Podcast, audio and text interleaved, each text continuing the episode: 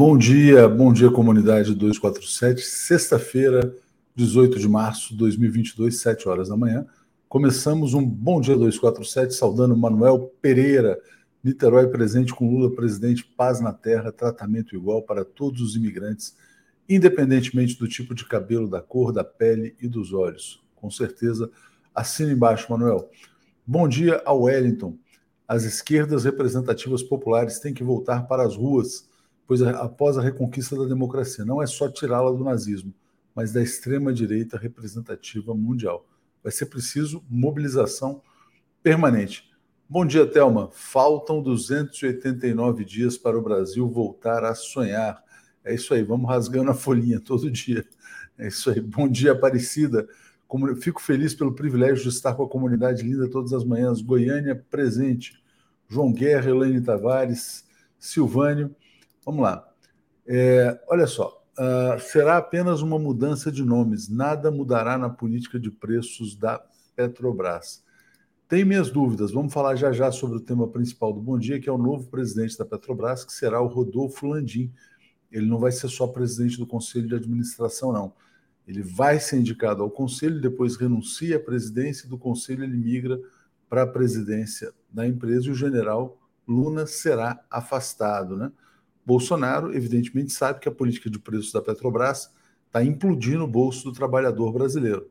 A inflação da cesta básica já bateu 12,67%. Com essa política de preços, ele é inviável eleitoralmente. Né? Deveria saber disso. Mas vamos ver se o Landim vai conseguir mudar essa política de preços ou se ele vai fazer algo pior. Né? Será que ele está chegando para tentar privatizar a empresa? O Bolsonaro toda hora fala: se dependesse de mim, vendia hoje. Vamos aguardar um pouquinho mais de informação. Aura ela. Iniciando amanhã com a clareza de posições do 247, agradeço muito. Acho que o nosso foco aqui não só é informar, mas ter clareza de posições. Bom dia aqui a Regina dando um bom dia para toda a comunidade. E o Jairo Costa fala: será o Lalaudim? Pois é, será que ele tem esse apelido lá? Ele tem problema aí com fundos de pensão da própria Petrobras. Bom dia, Maria Noemi. Fortaleza presente com Lula na cabeça, no coração e nas urnas. Bora lá, Brasil. Suza Leal de Brumadinho, mandando um abraço também. Então, vamos lá, saudações a todos. Bom, eu conheço Rodolfo Landim, conheci, já fui jornalista da área de economia, negócios, acompanhei muito de perto o mundo lá da OGX, do Ike Batista. Sempre achei que aquilo lá era uma grande fraude, uma grande ficção. Mas como é que o Ike vendia essa fraude ao mercado? Ele tinha, supostamente, com ele como braço direito, o cara que teria o mapa do petróleo brasileiro, que seria o Rodolfo Landim. O Ike estava na mineração. E a história deles, eles se encontram no avião, o Ike chama tal para trabalhar num negócio novo de petróleo. Depois o Landim até processou o Ike, é, dizendo que havia uma promessa de sociedade que não se cumpriu, usou até um pedaço um bilhete de papel nessa ação judicial, mas o, o que, que acontece? Quer dizer, então, como o Landim tinha muita credibilidade dentro da Petrobras, antes da criação das empresas do Ike Batista, ele foi levado e o Ike passou a vender ao mercado de que ele tinha, que ele descobriu um poço de petróleo por dia, né? E também com a colaboração de muitos jornalistas na imprensa brasileira é, que ficavam dizendo: ah, ai que descobriu um poço, descobriu mais um, e as ações iam subindo. Muita especulação, muita gente enganou muita gente é, ao longo desse, desse universo aí do Ike Batista. Bom, depois eles brigaram, a OGX teve esse final trágico, o Ike foi preso, o Landim conseguiu se safar, conseguiu se preservar. Para onde foi o Landim? Né? O Landim criou uma empresa dele de petróleo, fez negócio com fundos de pensão, negócios que foram contestados depois, eh, e depois virou presidente do Flamengo. Ele acabou se tornando mais conhecido como presidente do Clube de Regatas Flamengo do que propriamente como executivo da área de petróleo. Soube uma coisa que me chocou. Né? Eu sempre achei o Landim um cara inteligente, um cara preparado, soube que ele é bolsonarista, né? Mas não é bolsonarista assim que votou no Bolsonaro, não. É bolsonarista que faz motociata. Então ele participa das motociatas no Rio de Janeiro, ao lado do Bolsonaro. Então, provavelmente, ele era um conselheiro informal da família Soprano em relação aos temas do petróleo, né? devia ter soprado uma coisa ou outra, E aí deve ter dito para o Bolsonaro que ele consegue resolver essa questão dos preços da Petrobras. Imagino, imagino que ele vai propor uma fórmula nova para controlar. Se ele vai tentar privatizar ou não a Petrobras, não acredito que ele tente fazer isso antes das eleições. Né? Faria se o Bolsonaro, na hipótese remota de reeleição do Jair Bolsonaro. Mas vamos aguardar, a gente precisa ter mais informações. As ações da Petrobras começaram a cair. Toda a imprensa golpista brasileira está dizendo que o Bolsonaro vai intervir na Petrobras. E é engraçado, né? Como se a Petrobras fosse uma empresa privada. Não, a Petrobras é uma empresa pública. Então não é intervir, é administrar a Petrobras em busca do interesse coletivo, não dos acionistas minoritários da empresa que estão subtraindo a renda do petróleo brasileiro. O pré-sal gerou uma renda gigantesca que está sendo, na verdade, é, aliás, só antecipando, entrevistei ontem a ex-presidente Dilma Rousseff sobre a questão do petróleo. Ela explica minuciosamente por que, que a gasolina se tornou tão cara depois do golpe de Estado. Aliás, chega a colocar que a questão do petróleo talvez tenha sido a principal causa do golpe de Estado de 2016. O golpe aconteceu, ela, ela saiu do cargo em maio, foi definitivamente afastado em agosto. Em outubro, né, já na esteira de um golpe de Estado, já havia essa política de preços do PPI, implantada pelo Michel Temer e pelo senhor Pedro Parente.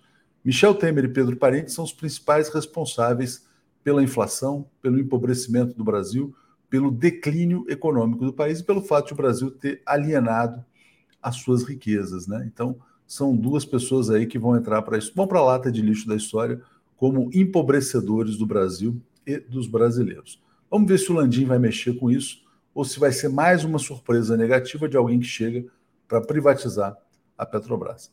Cadu Lacerda, jogar fora a responsabilidade sobre o petróleo. Eis, na minha opinião, o motivo dessa troca. Bozo só pensa na família e Landim parte disso. Eu já ouvi também que o Bolsonaro tem um plano, que é um plano de sair. Ele já sabe que vai perder a eleição, então agora é fazer todos os negócios possíveis e imaginários para sair, não é milionário, não, é sair bilionário da presidência da República. Vamos aguardar, então. Trazendo aqui, então, agora as nossas notícias internacionais. O comentário de Zé Reinaldo. Tá chique, hein, Zé Reinaldo? Salve, salve. Anunciado pela vida do, do meu querido Gustavo é um privilégio. Grande figura, Gustavo Conde, o vamos dizer assim, o maior agitador das lives no Brasil. Zé Reinaldo, vamos lá, vamos passar para as efemérides do dia 18 de março. Muito bem, neste dia, no ano de 1871, começava a insurreição que resultou na criação da Comuna de Paris. Foi uma revolta na Guarda Nacional em plena Guerra Franco-Alemã e, portanto, a Guarda Nacional fez uma rebelião porque não concordava com o confisco das suas armas porque ela queria defender exatamente a capital Paris, e isso causou uma revolta e daí uma insurreição que criou a Comuna de Paris, que todo mundo sabe, durou 72 dias e foi destruída através de um massacre é, que matou milhares e milhares de combatentes, os famosos comunados. Então, primeiramente isso.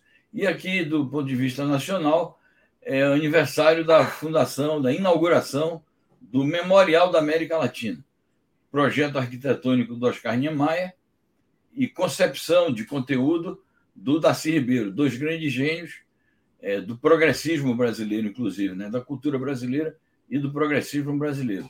Estávamos em pleno governo Quécia. É, quero registrar que um ano depois, no primeiro aniversário do memorial, o Fidel Castro fez uma visita aqui ao Brasil e participou dos festejos é, do primeiro aniversário do memorial e fez um discurso é, extraordinário, porque na época também estávamos no auge da liquidação das conquistas do socialismo na Europa e dizia-se que, que Cuba seria o próximo a cair no efeito do dominó. E Cuba resiste até hoje. Muito boa lembrança, né? local belíssimo, Memorial da América Latina, em São Paulo. Zé Reinaldo, vamos passar para as notícias da guerra. Houve ataques russos perto da fronteira oeste com a Polônia na região de Lviv. Também ataques ucranianos na região do Donetsk. Vou mostrar as notícias aqui para a gente já ir comentando. Vamos lá.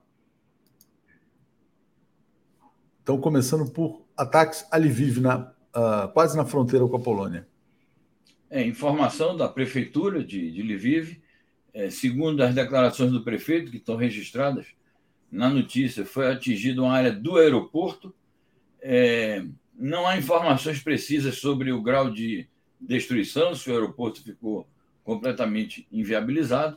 De qualquer maneira, o registro importante é esse, aqui é na cidade de Lviv, teoricamente é, fora é, do escopo inicial da, é, dos ataques russos, porque é exatamente na região oeste, que, segundo as, as previsões iniciais, não seria uma região atingida, e é, com o risco, naturalmente, de isso extravasar para a fronteira é, da Polônia, o que provocaria uma generalização da guerra na medida em que a Polônia é um país membro da OTAN. A parte russa não deu esclarecimentos ainda sobre este ataque. Então, isso aconteceu agora há pouco, de manhã, se bem que lá já, já vai dar meio-dia lá, né? Mas foi no início desta manhã de sexta-feira, ali na Ucrânia, na cidade de Lviv.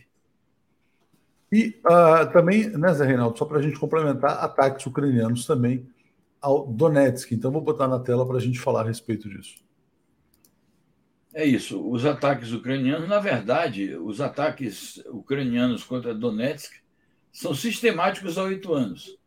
É, há esse registro de que houve mais um ataque nesta manhã de sexta-feira, é, com a morte de quatro civis, e é uma, digamos assim, continuação das escaramuças, que são muito intensas ali, porque a região do Donetsk é a região principal, é o foco principal da ofensiva russa, é a região que se autoproclamou é, independente, é uma região que provavelmente, como resultado dessa guerra, será separada da, da Ucrânia. Vai haver uma grande luta diplomática e política em torno disso, mas as previsões todas são nesse sentido de que o território da Ucrânia será subtraído, pelo menos, desta parte leste, e, portanto, os combates aí são encarniçados. É o que explica também a, a luta em torno de Mariupol, que é uma cidade importante ali, é, na entrada da região do, do Donbass, cidade que tem um porto também estratégico. Então é isso, os ataques continuam ali, e no caso este daí é atribuído ao exército ucraniano, é, que também não confirmou. Isso aí, é, no caso, uma, tal como o outro é uma fonte ocidental, esse daí é uma fonte russa. E ficamos no aguardo de que a, a parte ucraniana é, confirme a realização desse ataque. Muito bem. Zé, a gente vai ter então hoje também a reunião na, na, no Conselho de Segurança da ONU. E uma discussão que vai ser aberta é a dos laboratórios biológicos. Passo para você falar a respeito disso. Há muitas evidências, segundo a Rússia, e os Estados Unidos provavelmente negarão, mas passo para você comentar. É, aqui é o seguinte: primeiro estava previsto a discussão de um, um projeto de resolução apresentado pela Rússia relativo a essa questão de criar, criar os corredores humanitários, oferecer garantias de segurança para as populações civis, mas o, o projeto de resolução da Rússia está sendo bombardeado nos bastidores. Há um jogo de pressões ali, políticas e diplomáticas, em relação aos países membros da, do Conselho de Segurança. Nós já havíamos aqui ontem comentado sobre este projeto de resolução, que ele tinha dificuldades de, de ser votado e de ser aprovado, e a notícia que, é, que temos agora atualizada é que ele está sendo, de fato, detonado e a Rússia, então, vai desistir, vai, vai retirar esse projeto de resolução para não sofrer uma derrota dura no Conselho de Segurança. Em compensação, ou em substituição a esse projeto de resolução, a Rússia quer apresentar um outro projeto de resolução, que aí ainda vai se marcar a data de discussão e votação, sobre este problema, que é um problema de fato muito sensível e que afeta não só a Rússia, não só a Ucrânia, como eu acho que o conjunto da, da segurança internacional, que é essa questão da presença de 30 laboratórios estadunidenses, laboratórios biológicos estadunidenses na Ucrânia, que podem ser uma espécie assim de usina de fabricação de armas biológicas, o que é totalmente proibido, de acordo com as convenções internacionais. Eu acho que isso promete ser uma grande polêmica Claro, como você disse, os Estados Unidos vão rechaçar, vão dizer que a Rússia está usando isso como contra-ataque à acusação que os Estados Unidos fizeram de que a Rússia vai usar armas químicas. E esse é um assunto que vai permanecer aí na agenda do Conselho de Segurança e acho que também na agenda política geral por algum tempo, porque de fato é algo que afeta muitíssimo a segurança internacional. Muito bem. Zé, e também, assim, se, se, seguindo, né, quer dizer, a gente também tem aqui uma notícia internacional das Nações Unidas, que eu vou trazer aqui na tela, que é essa aqui. A suspensão da Rússia de agência da ONU para o turismo abriria precedente perigoso, diz porta-voz do secretário-geral. Isso aí está uh, é, inserido nesse gigantesco pacote de sanções contra a Rússia, mas passo para você fazer a explicação. Exatamente. Isso aparentemente né, seria uma coisa menor, mas é como você disse, isso está, se torna algo significativo porque está inserido no pacote de eh, sanções, é mais uma tentativa de isolamento da, da Rússia, de todas as agências internacionais, é, da ONU. Só falta eles dizerem que a Rússia está expulsa da OMS, está expulsa da, da FAO, está expulsa da Unesco, da UNCTAD, enfim. E a, a, ONU, no caso, se sente afetada também por isso, porque isso leva instabilidade para o funcionamento da ONU. É por isso que o assessor direto do secretário-geral da ONU disse que isso é, abre um precedente perigoso, porque o precedente é esse: é começar a instabilizar e dificultar e, criar problemas adicionais para o funcionamento das agências da ONU, que é bom que se diga, é uma das poucas coisas que funcionam na ONU. São as agências, porque são ligadas a projetos de desenvolvimento, apesar muitas vezes da falta de recursos, é, e muitas vezes a falta de recursos é fruto do boicote de potências imperialistas. Haja visto o que aconteceu na época do governo Trump é, com a Organização Mundial de Saúde, que passou por muita penúria. Então, é preciso destacar essa questão de que isso não afeta apenas a Rússia, afeta as próprias agências é, humanitárias e de desenvolvimento das Nações Unidas. No caso, essa aí é uma agência ligada a projetos de desenvolvimento. Vou botar um tweet aqui na tela, Zé, que foi compartilhado pelo Pepe Escobar, que é interessante, porque isso aí mostraria que as Nações Unidas, na verdade, seriam um braço do governo dos Estados Unidos, se começassem a agir dessa maneira, né?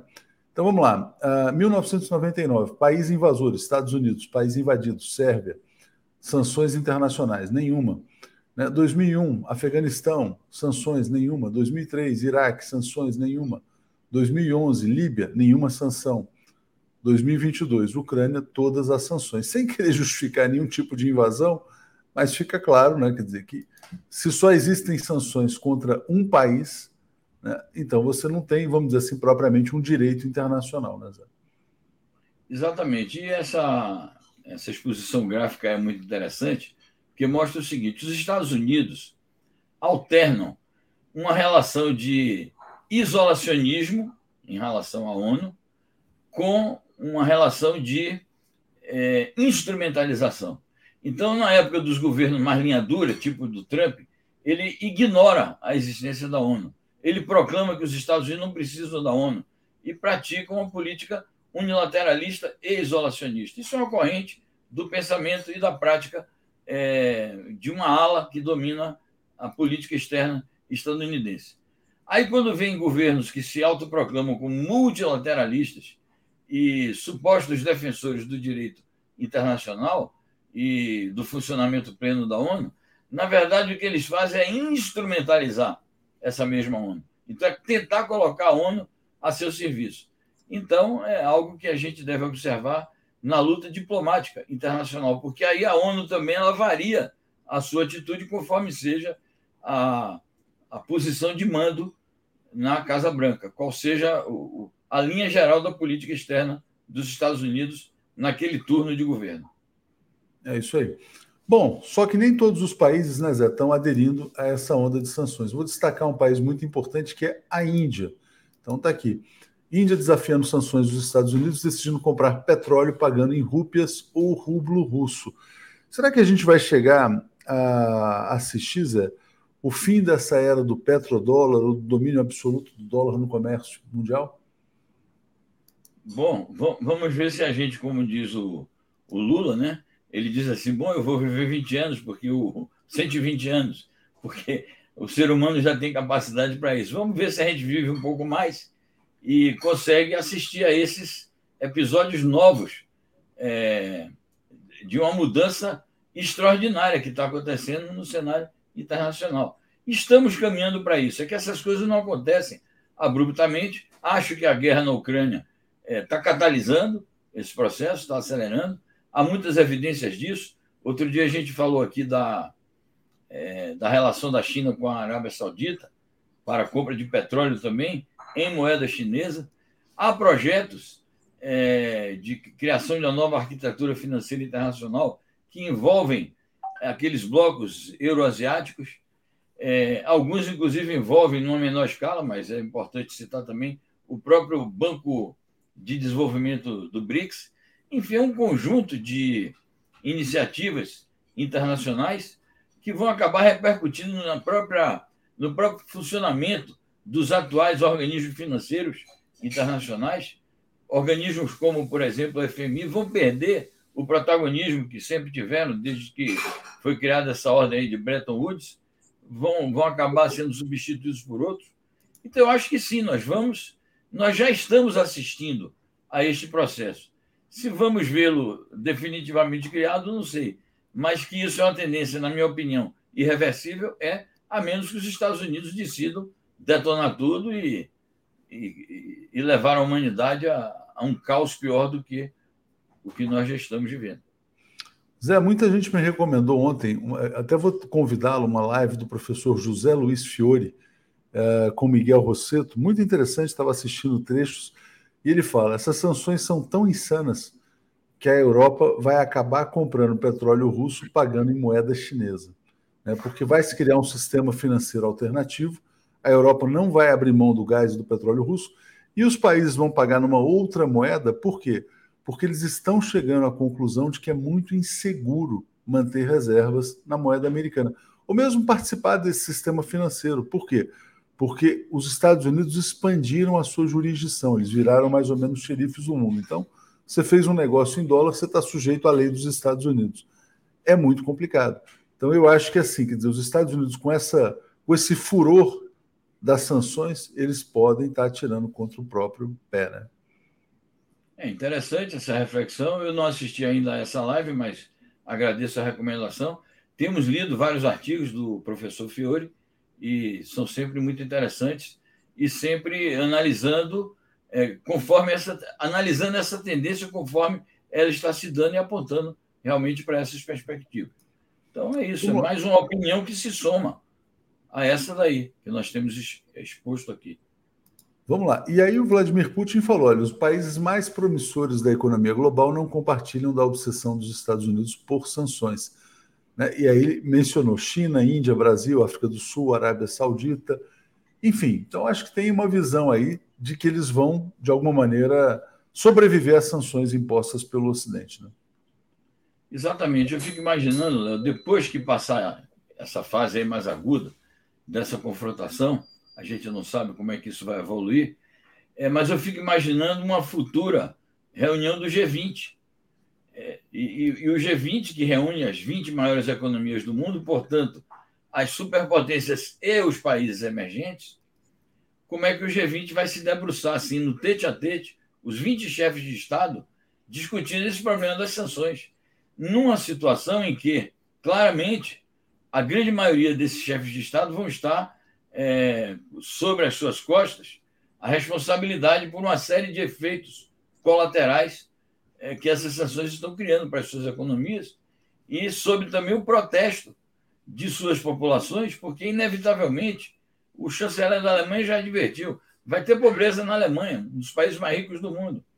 Então, é muito provável que a reunião do G20, próxima, cúpula né, de chefes de Estado, tenha que se debruçar sobre esses problemas. Eu quero ver como é que eles vão se encarar e se vão fazer alguma autocrítica ou que nível de revogação farão dessas medidas insanas que os Estados Unidos estão impondo a todo mundo, não só a Rússia, a todo mundo. É interessante, o pessoal elogiou muito também, eu estava assistindo, Zé, a entrevista do José Arbex, correspondente internacional, né, editor internacional também, trabalhou na mídia corporativa, está dizendo o seguinte: no ponto em que Gisele pergunta sobre a cobertura da imprensa através das vítimas da guerra. Ele também disse que a grávida ucraniana era fake. Merece corte, então o Zerbex fez muito sucesso ontem aqui. Bom, hoje tem um grande evento, Zé, que é o encontro do, na verdade, a reunião entre Joe Biden e Xi Jinping para falar sobre a questão ucraniana. O que esperar desse evento? Bom, eu estou aqui com o olho no relógio para ver, porque já, já é noite na China, né? Está começando a noite. Provavelmente daqui a no máximo uma hora, se. Na verdade, encontro um telefonema. Essa notícia que nós publicamos aí dá conta, é claro que ela é baseada em fontes que não, não se revelaram, mas dá conta de que será uma conversa tensa, porque consta que o Biden é, fará pressões e até ameaças. Bom, eu quero ver em que termos é que ele vai colocar isso, porque não é fácil apresentar ameaças assim para um estadista da estatura do Xi Jinping. Mas consta que ele vai fazer ameaças, vai dizer que a China vai pagar um alto preço caso ajude a Rússia. É, eles fazem uma acusação de que a China está se preparando para ajudar a Rússia militarmente, coisa que a China já negou, porque essa notícia circulou intensamente durante a semana e que a Rússia, a China vai ajudar economicamente a Rússia a contornar as sanções. Bom, é, essa questão de contornar as sanções não é propriamente uma ajuda em si mesmo.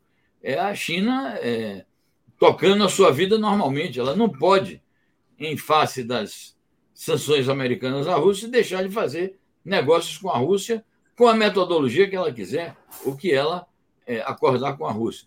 Mas mesmo isso também consta que o Biden estará é, cobrando que ele não pode é, quebrar as sanções, não pode neutralizar as sanções. Ao mesmo tempo, a gente tem visto notícias é, correlatas nas relações bilaterais China Estados Unidos é, sobre os protestos que a China tem feito. Até publiquei uma coluna ontem sobre isso. Os protestos que a China tem feito em relação ao ativismo dos Estados Unidos pela, pelo separatismo em Taiwan. E é algo contra o que a China sempre se pronuncia e protesta. Então, pode ser que esses assuntos aí da relação bilateral, não só a Ucrânia, mas os assuntos da relação bilateral, que já compareceram naquela reunião entre o Sullivan e o Yang Yeshi, pode ser que eles compareçam também nessa conversa com o, entre o Biden e o Xi Jinping, que tende a ser uma conversa para expor divergências. Vamos então aguardar, daqui a pouco a gente vai ter os resultados disso. Agora, a China claramente tem sido aí um ator voltado à busca da paz né, nesse conflito internacional. Trazendo aqui o um comentário aqui do, do Felipe Bastos, ele está dizendo: Zé e Léo, 247 é o canal mais plural do Brasil. Os comunas Zé e Lejane, o revolucionário Rui, o petista Breno, o maluco Beleza Pepe e Paulo e Alex, além da sabedoria da Tereza Cruvinel. Parabéns. Então, obrigado aí pela, pelo elogio. Zé Reinaldo, e amanhã, Semana no Mundo, ao vivo? Ao vivo de novo, nós temos feito uma sequência de programas ao vivo e vamos continuar abordando aí essa conjuntura tão palpitante, né? Quero destacar aqui, Léo, agradecer mais uma vez aquela entrevista que fizemos, né, sobre o, o perfil do, do Vladimir Putin. Está bombando aí nas redes, há uma grande audiência, um grande número de visualizações, e acho que é um serviço que a, a TV 247 presta ao seu público, é, tentativa, essa tentativa, esse esforço, esse empenho de ir aprofundando os assuntos é, que mais interessa ao público numa quadra como essa. Né? Então, vamos, vamos continuar Não, tocando aí nessa toada. Muito bom, a gente fez gravado, né? Então, aqui, olha, uh, Vladimir Putin, quem é o líder russo? Explicação do Zé Reinaldo.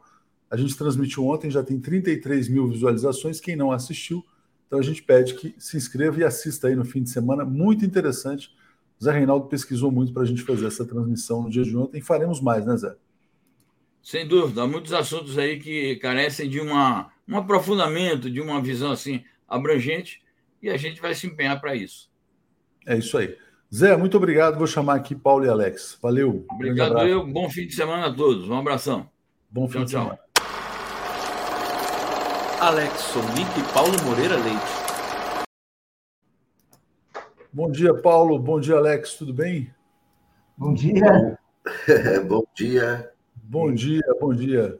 Grande dupla. Vamos lá. Vamos seguir então. Deixa eu trazer só o comentário que chega aqui da Sérvia aqui, ó, do Miguel Silva. Na reunião no Alasca entre China e Estados Unidos, o Yang Yi disse na cara do Sullivan que ele não tem força de dizer o que a China deve fazer. Hoje será igual. Importante, né? Hoje tem, na verdade, as duas grandes potências econômicas mundiais são Estados Unidos e China.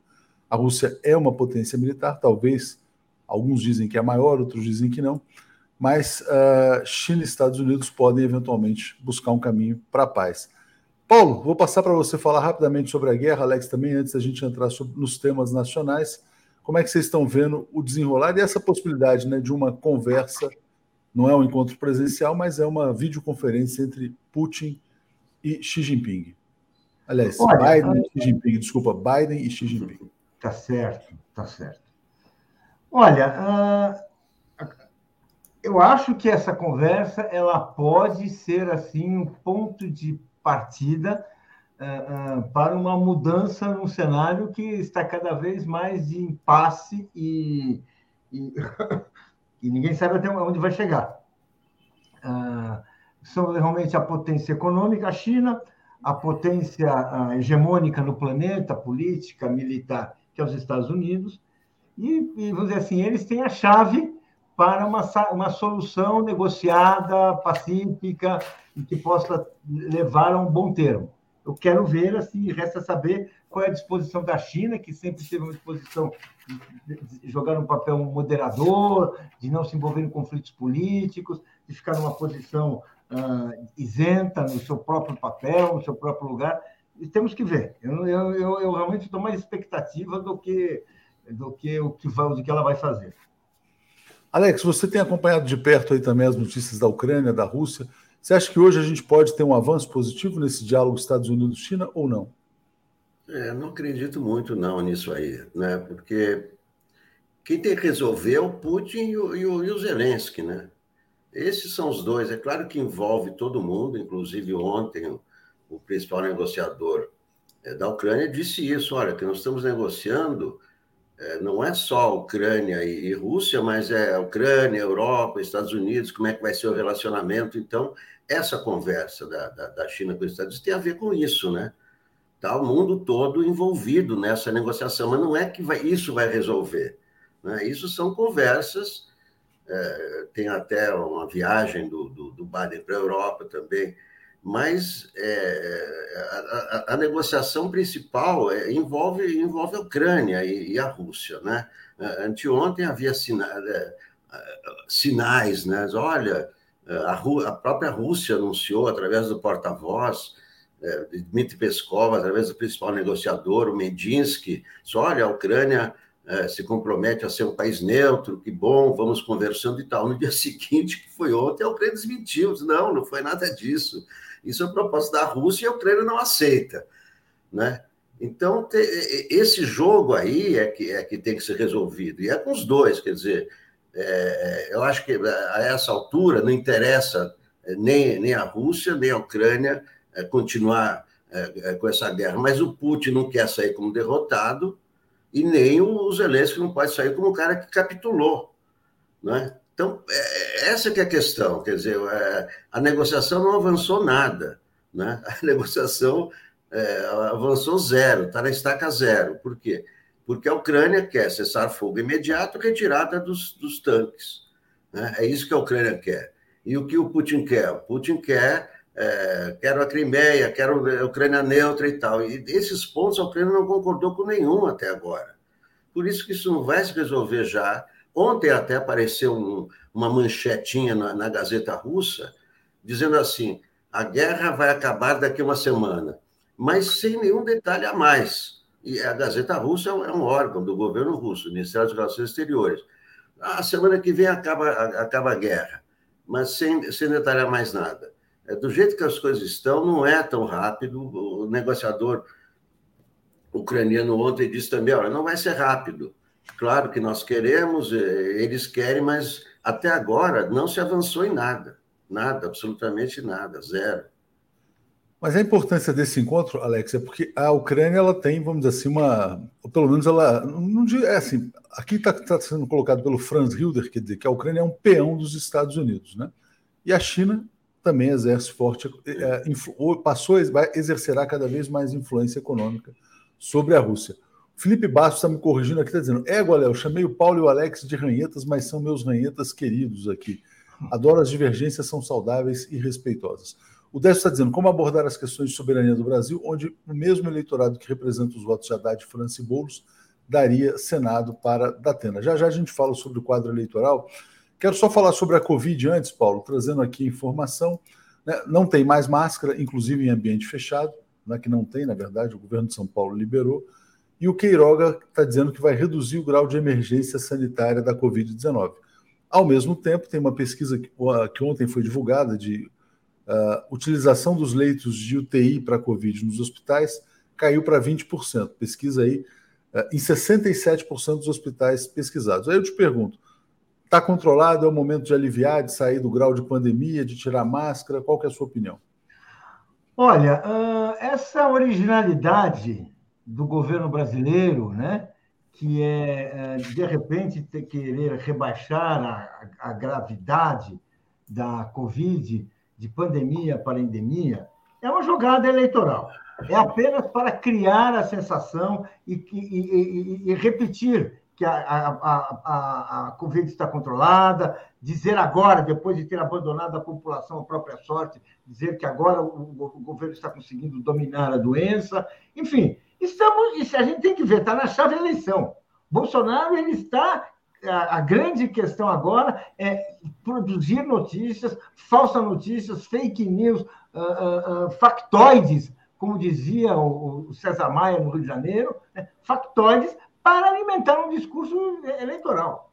Então é evidente, faz parte do discurso eleitoral você rebaixar, faz parte do discurso eleitoral você mandar tirar a máscara, você fingir que a doença está sob controle. Ela não está em controle em lugar nenhum.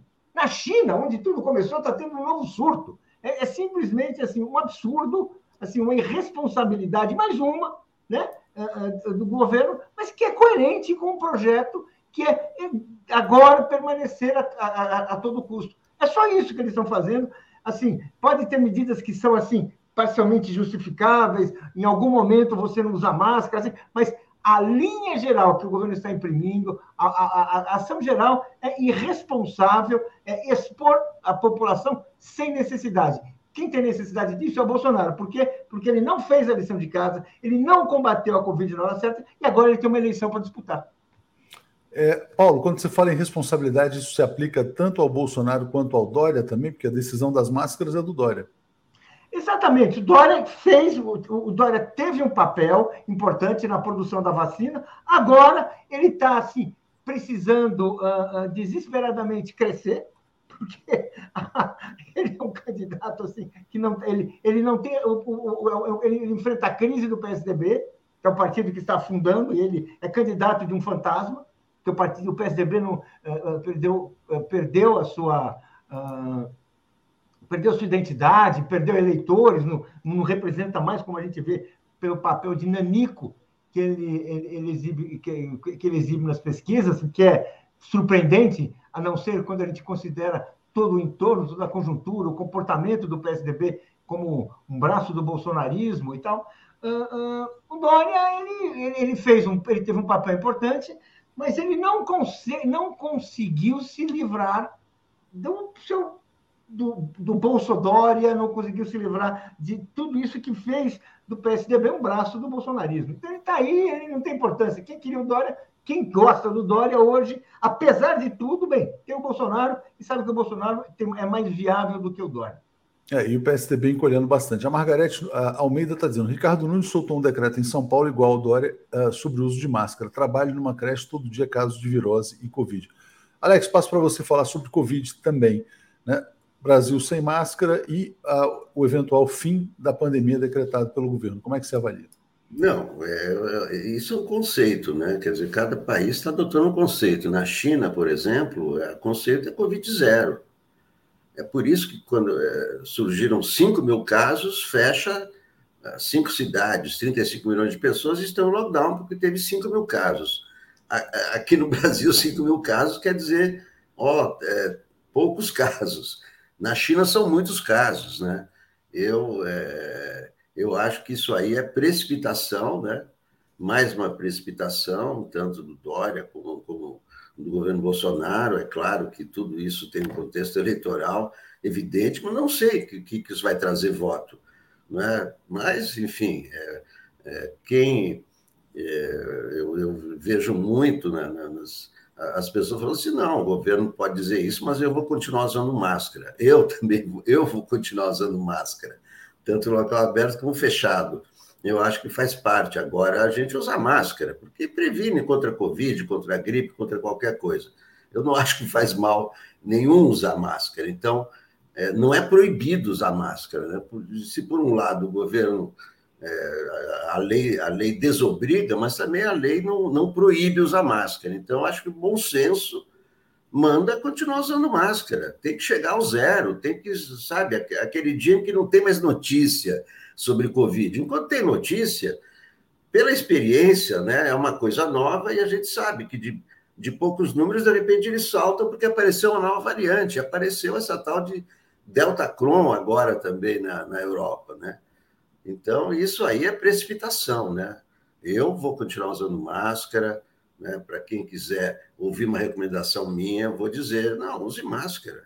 Melhor usar máscara e se prevenir do que depois se arrepender de, puta, devia ter usado máscara. Não, é uma coisa simples, né? Muitas pessoas, né? O Américo Fortal também está dizendo, continuarei usando, Luci Pessoa de Almeida também. E Una dizendo, não vou abandonar a máscara de jeito nenhum. Então, acho que é quase que um padrão aqui. Efeméride, Gilberto Cruvinel. Hoje lembramos o nascimento do grande cantor Nat King Cole, nascido em 19 de março de 1919. Voz inesquecível, elegância encarnada, concordo plenamente. Um dos maiores cantores de todos os tempos. Paulo Moreira Leite, vamos lá, vamos passar então aqui para a notícia mais importante do dia, que é a troca de comando na Petrobras.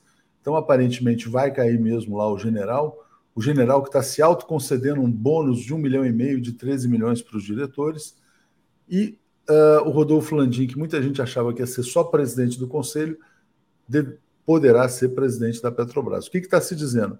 O Landim vendeu para o Bolsonaro de que ele tem a fórmula para uh, controlar os preços da Petrobras. Passo para você, Paulo. Bem, uh, vamos dizer que o, o, o, Lula, né, ele já vai tarde, vai com grande bônus para casa, muito feliz, enriqueceu muito, enquanto a população brasileira empobrecia, pagando por uh, uh, gasolina cada vez mais cara, enfrentando a, a uma recessão, um aumento do desemprego. Quer dizer, é uma, vamos dizer assim, é, já vai tarde. O presidente da Petrobras já vai tarde. Agora, o que a gente pode dizer, por, por aquilo que a gente pode saber, assim, é que o Rodolfo Landim, ele chega cedo. Ou seja, ele não é uma pessoa que possa, assim, ser... Uh, que tenha, assim... Ele conhece o meio. Agora, a gente sabe que quem conhece o meio do petróleo, tanto existem pessoas que conhecem o meio e fazem bem, vamos falar Sérgio Gabriel, conhece o petróleo, conhece a Petrobras, conhece as necessidades do Brasil e fez a Petrobras aquilo que foi feito. E você tem outros como o general Lula e como outros presidentes da Petrobras, que conhecem o meio, sabem onde estão as coisas, mas fazem a coisa errada, apertam os botões, botões errados e tomam decisões que vão no sentido contrário aos interesses da população brasileira. O Rodolfo Landim, ele chega, e é uma coisa que eu não, não uh, estava verificando aqui, é uma matéria que está aí no G1, que saiu no G1 no final de, de janeiro, né, em que ele é acusado e, uh, uh, de gestão fraudulenta ao aplicar recursos no fundo de pensão Brasil Petróleo 1, ah, numa empresa americana, levando um prejuízo de 100 milhões de reais. Uh, inclusive, a décima vara civil, a décima vara criminal, aceitou essa denúncia de gestão fraudulenta no fundo de pensão. Bem, é essa, é essa, essa notícia está aqui, não está, no caso não está julgado, mas está aí, né? É essa, é essa, assim, a, a referência, uma referência complexa, né? Para aquele, aquele cidadão que hoje o Bolsonaro quer, quer colocar na presidência da Petrobras. Não surpreende, mas é uma coisa que você fica assim, é um motivo a mais de preocupação. Além de apertar os botões errados, que certamente é por isso que ele estará lá, as, as prioridades é, erradas, que é por isso que ele vai estar lá, ainda tem essa ficha que é preocupante. Preocupante, né? E lembrando que não é só o Landim que tem problema com fundo de pensão no governo Bolsonaro. Paulo Guedes também está lá, né? Também teve problema. Aí era o fundo de pensão da FUNCEF, da Caixa Econômica. Alex, olha só o que, que o UOL está fazendo, cara. Assim, eu achei que era piada, que era brincadeira, mas tem aqui, ó, o Wallace Moreira botou um tweet assim, dizendo assim, economista, né? O UOL está dando alternativas para resolver a gasolina cara. Para o UOL, tem oito alternativas de energias renováveis no Brasil. Chocolate, água do mar, esgoto, borra de café, urina, bacon, algas e maconha. Aí tem aqui, piada, né?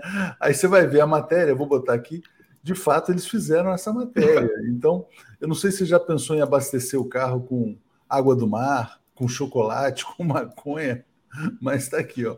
Gasolina cara, oito combustíveis alternativos de chocolate à água do mar. É grotesco, né? Porque você vê a imprensa brasileira fazendo de tudo para não tocar no ponto central, que é a política de preços da Petrobras. E outra notícia de hoje também, a inflação da cesta básica já batendo em quase 13% ao ano. Diga lá, Alex. Não sei, isso aí eu não, eu, eu não li, não tenho conhecimento para dizer se isso aí funciona ou não funciona, se é, não, se é piada ou não é. Eu acho que não é piada, né? Isso aí deve ser. Eu não li essa matéria, não posso dizer é se é piada, se não, não é. Não, é que piada, piada é a é imprensa é, brasileira, é, mas enfim. O que, eu, o que eu acho que, que, que, que esse negócio do Bolsonaro mudar presidente da Petrobras é, é, faz parte né, desse, desse pacote eleitor, eleitoreiro dele, né? É, essas benesses, está dando mil reais de FGTS, mil reais para cá, parece que é o Natal, né? E isso aí faz parte. Ah, vamos, eu vou trocar o presidente, mas não, não, é, não é o presidente que vai, que vai segurar o preço. É? Do, do, jeito que é. A Petrobras tem 800 mil acionistas. 800 não, mas a Petrobras mil. tem dono, Alex. A Petrobras tem, 220, tem 210 milhões de brasileiros que são os donos da Petrobras, é, representados pelo presidente da República. Sim, de 51%. Então, é o controle.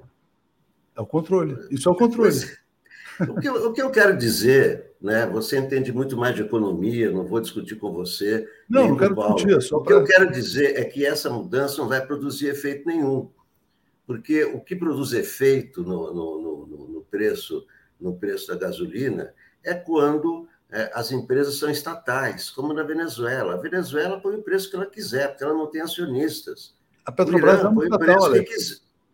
É, não, só, é, é só uma observação que eu estou fazendo. Essa mudança da Petrobras não vai é, influir em nada no, no, no, preço, tá certo? Porque é, o regime da Petrobras é diferente do regime da, da, da, Venezuela, por exemplo, onde a, o litro de gasolina está a 20 centavos. Não é? porque, ah, porque não tem os acionistas. E quando, quando você tem 800 mil acionistas, e se, e, se, e, e se você não colocar o preço de acordo com o preço internacional, os acionistas podem processar a Petrobras. Então, eu não acho que essa, essa mudança é apenas eleitoreira e não vai surtir nenhum efeito em relação em relação a preços. Bom, Alex, olha só, ontem eu entrevistei a ex-presidente Dilma Rousseff e ela falou o seguinte: olha, durante 63 anos, a política de preços da Petrobras foi uma que era garantir o menor preço possível para atender o abastecimento do mercado interno. Esta política de preços, que é vendida como natural, como a norma, como dogma, ela veio na esteira de um golpe de Estado. Então, ela é antinatural. A política de preços atual da Petrobras não é a norma do mercado. A Petrobras é uma sociedade de economia mista. No entanto, ela é uma empresa estatal com acionistas privados. Por isso que ela é economia mista. Então, ela tem acionistas privados que, quando compraram ações da Petrobras, eles sabiam: bom, eu vou investir num negócio rentável, que tem a garantia do governo brasileiro. O governo brasileiro investe, investe em pesquisa, etc. e tal, descobre o pré-sal. É um governo que, enfim, que acabou dando resultados ao longo do tempo. Então, eu vou assumir o risco de ser sócio de um governo.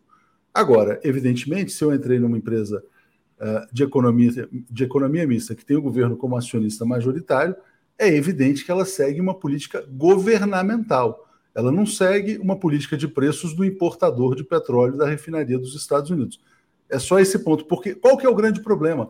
A imprensa brasileira, que ela é controlada pelo capital externo, pelo capital nacional, pelos oligarcas, pelos interesses bilionários dessa máquina aí, ela vende como verdade o que não é verdade. Até porque durante 63 anos não foi verdade, precisou de um golpe de Estado para implantar essa política, só para fazer essa ponderação. Então, eu não sei se ele vai mudar a política de preço da Petrobras. O, Land, o general Luna, quando ele foi nomeado, havia expectativa de que ele mudasse. O que, que o general Luna fez? Ele falou: não, esse emprego aqui é tão bom, 260 mil por mês e bônus, que eu vou cobrar o maior preço possível. É isso que ele fez. Então, assim, o Landim pode chegar e falar assim: não, eu vou cobrar, em vez de 10 reais, vou cobrar 20, porque aí o bônus pula para 20 milhões, para 50 milhões. Mas não acho que seja isso que o Bolsonaro quer. O Bolsonaro tem. Aliás, a gente entrevistou o Bercovitch, professor da USP. Ele pode mudar o, o presidente da Petrobras, ele pode mudar o conselho da Petrobras, Ele pode mudar a política de preços da Petrobras. Né? Se a política foi diferente durante 63 anos, por que, que essa aqui é a norma? Porque, assim, só porque agora virou norma? Não, então não é assim. Então passo para o Paulo aí. Desculpa só para a gente fazer uma ponderação. Diga, Paulo. Não, de fato, quer dizer, uh, pelo estatuto da Petrobras, o presidente tem o poder de determinar a diretoria. E você escolhe o diretor para aplicar a política que você deseja, é assim que você manda. E se, quando o diretor não, uh, uh, não cumpre aquilo que foi combinado, aquilo que está estabelecido, ele cai e é trocado. Esse poder ele tem. O, o, o que ocorreu? O Bolsonaro ele uh, tomou posse, veio o golpe, ele deu continuidade a uma política que interessava, sim, a, a, a elite brasileira, a burguesia brasileira, aos acionistas. Só que, em determinado momento, ficou evidente que era uma política tão predatória que acabaria causando prejuízo. Não só à empresa, ele está pouco se lixando, mas acabaria causando prejuízo à popularidade do governo, inviabilizando a reeleição, dinamitando qualquer chance de recuperação econômica. Então, ele, ele tem que fazer isso, ele pode fazer isso. Ele sabe, ele não é. Ele, ele, ele tem várias, né? mas ele sabe onde estão os interesses dele. Ele sabe que o interesse dele hoje é conseguir um segundo mandato. E ele vai fazer, e ele tem esses instrumentos. Aliás, é porque ele tem esses instrumentos que a elite brasileira, no fundo, quer privatizar a Petrobras, coisa que ela não é. É isso aí que eu, é isso que eu empresa de economia mista. Mas, ou seja, é uma empresa estatal, que tem, uma, tem, tem acionistas privados. Agora, quem manda, o grande acionista, 50% mais um, é o governo. E também quem ganha é o governo, né? Tem que ver isso também. Quando é, a, se a Petrobras baixa o preço, o Brasil ganha menos, porque a União é dona de 51% das ações. Né? Quando a gente fala em acionistas, o maior acionista não, é a União. Sei, mas, mas então, esse é o então, argumento. A União ganha quando, quando não, o preço esse é o argumento. Não, não, não, não, não é... só colocar um ponto, Alex. Isso Alex, faz Alex. parte, faz parte não, claro, desse contexto mas, todo. Mas é óbvio, né? vamos discutir. Quem é o principal acionista? É a União. Não, Quem lógico, ganha né? quando o preço sobe? É A- União, União tem- quando o preço Alex, baixa, Alex, a União Alex, ganha menos. Né? a União tem um monopólio, vamos dizer o seguinte, quer dizer, esse monopólio foi sendo flexibilizado, etc. e tal. Se a União, vamos dizer o seguinte, quer dizer, se você tivesse o monopólio de fones, né? Falasse o seguinte, não, o fone agora vai custar, em vez de custar, sei lá, mil, vai custar 10 mil, você pode cobrar 10 mil. Você tem uma, só você produz. Você vai ganhar mais eventualmente, mas você vai penalizar o mercado. Isso é abusar do poder econômico. Se o governo quiser cobrar 50 reais pela gasolina, ele pode eventualmente ganhar mais. Só que, evidentemente, ele vai estar destruindo a sociedade brasileira. Então, o que, que acontece? Quer dizer, a empresa pública ela está sendo administrada hoje para favorecer os acionistas e não a sociedade.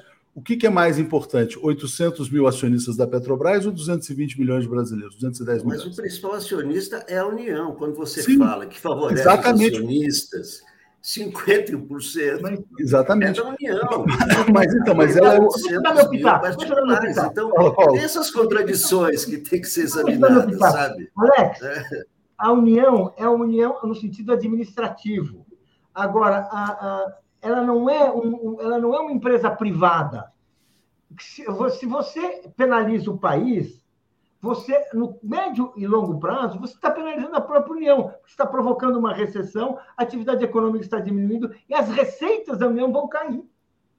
É essa, vamos dizer assim, não é, não é, não- não- ela não, a, a- uma empresa pública, uma empresa como a Petrobras, que, que mexe com os interesses da- de toda a nação brasileira, que compra gasolina, compra diesel, compra tudo, tudo que você quer, se você passa a cobrar um, um- um- um preço muito alto, o consumo cai, o a economia cai, nós temos uma recessão e todo mundo perde, inclusive a União. Eu estou falando uma coisa muito óbvia. Eu sei O que você está maior falando. acionista da é é Petrobras óbvio é a União. Os acionistas ganham dividendos. Mas não é tão Se óbvio. tem- não. Tá Claro, mas a, lógica, É a óbvio, lógica, né? Alex, Isso- Alex, isso é. Alex, Alex, Então, a lógica, a lógica da empresa pública, a lógica da empresa pública É. não é a lógica do mercado, não é gerar dividendos para acionistas, para o acionista, é Mas gerar. a União é acionista, Léo. Sim, sim, eu sei disso. Eu sei, mas por isso que a empresa foi criada, Alex. A empresa foi criada para explorar uma- um recurso natural brasileiro em prol, em benefício da sociedade. Mas a União não for- ganha mais quando o preço sobe? Não, ela ganha, mas ela destrói a economia, Alex. Isso é, é, é isso é óbvio, né? De um, lado, de, um lado, de um lado, o preço está caro na bomba, para o consumidor, para o taxista, tá para o caminhoneiro, para o transporte. Mas, Alex, Alex, de Alex, outro Alex, lado, a União arrecada Alex, mais. Não, Alex, Alex, Alex o, petróleo, o petróleo não é um recurso natural para gerar arrecadação de imposto. O hum. petróleo é um recurso natural para gerar energia barata para uma sociedade se desenvolver. Essa ah, é a ah, finalidade. É bom, é para isso, então, é isso que os esse, países. Então, aí seria uma empresa estatal, como na Venezuela. Não, esse modelo. Não, não tem sociedades de economia mista é que usam energia. Não, não, não, existe. Não, é não existe, não, assim, não existe só a Shell e a PDVSA, existem modelos alternativos. Como a Petrobras existiu durante 63 anos antes de um golpe de Estado, Alex. Uhum. É só isso. Vamos, vamos passar para os comentários aqui, vamos falar da política. Ó, estamos aqui perdendo bom dia com, esse, com essa discussão sobre o petróleo. Vamos lá. Hum. Carlão Brocador, a lei americana será usada contra a gestão da Petrobras para que seja cobrado preço internacional. As ações são negociadas em dólar na Bolsa de Nova York. Isso não é fato. Quer dizer, tem gente que fala o seguinte: não, ó, tem que tirar as ações da Bolsa de Nova York. Mas as ações já estavam na Bolsa de Nova York com outra política de preço. Né? Então, você se submeter a isso não é uma norma. Quer dizer, não está escrito em lugar nenhum que a Petrobras é obrigada a cobrar o preço está cobrando no Brasil. Aliás, a gasolina no Brasil hoje é uma das mais caras do mundo. Né? Gilberto Cruvinel, dessa luta Lula não poderá fugir. A mudança da, do PP da Petrobras só será possível se fugir ao julgo das leis americanas fora da Bolsa. Acabei de dizer que não é fato. Quer dizer, há quem diga que tem que tirar as ações da Bolsa, mas não é necessário tirar para já alterar a política de preço. Jurandir, uh, o contrário também pode? O povo pode processar os acionistas ou a própria presidência da Petrobras? Né? Benedito, explique em direito sobre o controle da Petrobras. Segundo a composição acionária, o governo não tem sequer 40% do controle. O governo brasileiro tem 51% do controle, tem o senão não seria controlador. Né? Ele pode não ter 40% do capital total, mas existem ações ordinárias e preferenciais. As ordinárias é que determinam o controle. Né?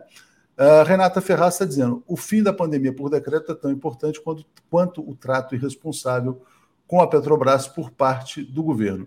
Lúcio Reiser está dizendo: Henry Ford fez carro de maconha movido a maconha. E o Cadu Lacerda lembrando: quarta dose já está disponível em São Paulo. Tomei na terça-feira. Paulo Moreira Leite, agradecendo aqui também a Maria Flávia, nossa assinante. Essa, caso o Bolsonaro mude a política da Petrobras, isso terá efeito eleitoral? Né? Vai tirar o Bolsonaro? Aliás, deixa eu ler aqui, tem um superchat importantíssimo aqui antes, do David Bacelar, que vai estar aqui mais tarde. Né? Está aqui, ó. Deputado baiano propõe reestatizar refinarias e distribuidora da Petrobras. Deputado federal Jorge Sola também apresentou o projeto para a realização de consulta popular sobre a proposta. É outra medida fundamental. Paulo Moreira Leite, vamos lá. É, vai ter algum efeito eleitoral caso ele consiga, de fato, reduzir o preço da gasolina, ó, fui lá, demiti o general, mexi, agora a gasolina não custa mais 10, custa 7, sei lá.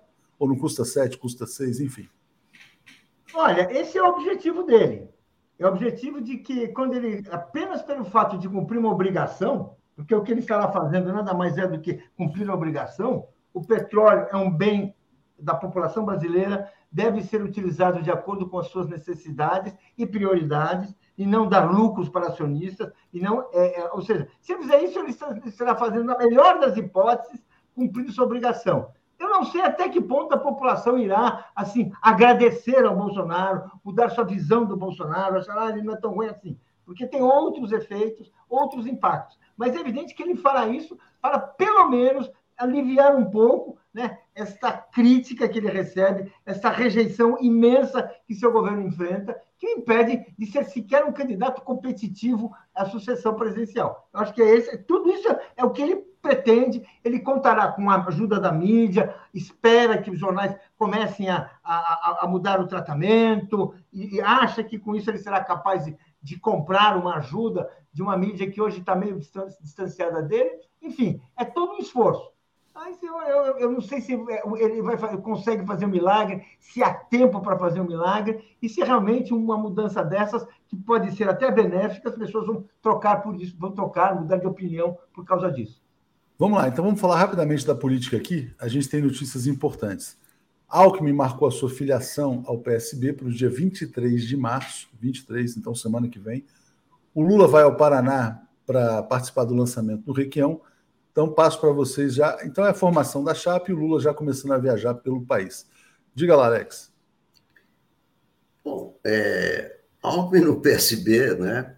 É, a gente estava comentando aqui que ele iria para o PV, porque não deu certo com a federação e tal. E ele, agora, ele não iria para o PSB sem a aprovação do Lula, né? O movimento é feito sempre em conexão com, com o Lula. Então, isso mostra para mim que o Lula não desistiu de ter o PSB na federação, apesar das brigas, das encrencas, das tretas todas, o Lula ainda, ainda é, tem esperança de que o PSB venha, venha para a federação. E aí o que acontece? Mas, mas como é que vai. Nós mesmos comentamos aqui, puxa, mas se não tem confiança para a federação, como é que vai ter confiança para governar? É, tem a Tabata, que é, é crítica ao Lula e etc. Bom, o que, como é que se pode responder a isso, né, segundo interlocutores né, é, do Lula? Bem, em todos os partidos tem as pessoas que vão ser contra o Lula, qualquer partido aliado, não é? Então, é, dentro do PSB, né, é, ele, ele vai governar com, com Flávio Dino, por exemplo, né, quer dizer, com, com pessoas do PSB que têm que tem um perfil parecido ao do PT e os outros, né? O que, que vai fazer? Não, não tem um partido que tenha, né? Quer dizer, o PT, né? É, é, o que se aproxima mais disso, né? De uma unanimidade, mas mesmo assim, né? No caso do, do vice, tem discussões etc. Então, não, não, não adianta querer, querer um aliado que esteja 100% todos unidos em todo lugar, porque aí não vai, não vai, não vai se aliar com ninguém. Então, ele, ele, ele prefere. Eu digo ele prefere porque eu acho que o, o Alckmin não tomou essa decisão sem antes falar com o Lula. Olha, estou indo para o PSB e tal, tudo bem, tudo bem. E isso eu acho que muda também o quadro de São Paulo, não é? é porque uma, uma, é, uma coligação como essa, que é muito próxima a uma federação, que embora seja mais duradoura, não é? isso é, pode mudar o quadro de São Paulo. O que eu não acho bom, eu acho bom que o Márcio França continue na disputa, mas talvez isso leve a, uma a composição com o Márcio França, uma desistência do Márcio França. Eu acho que reabriu, né?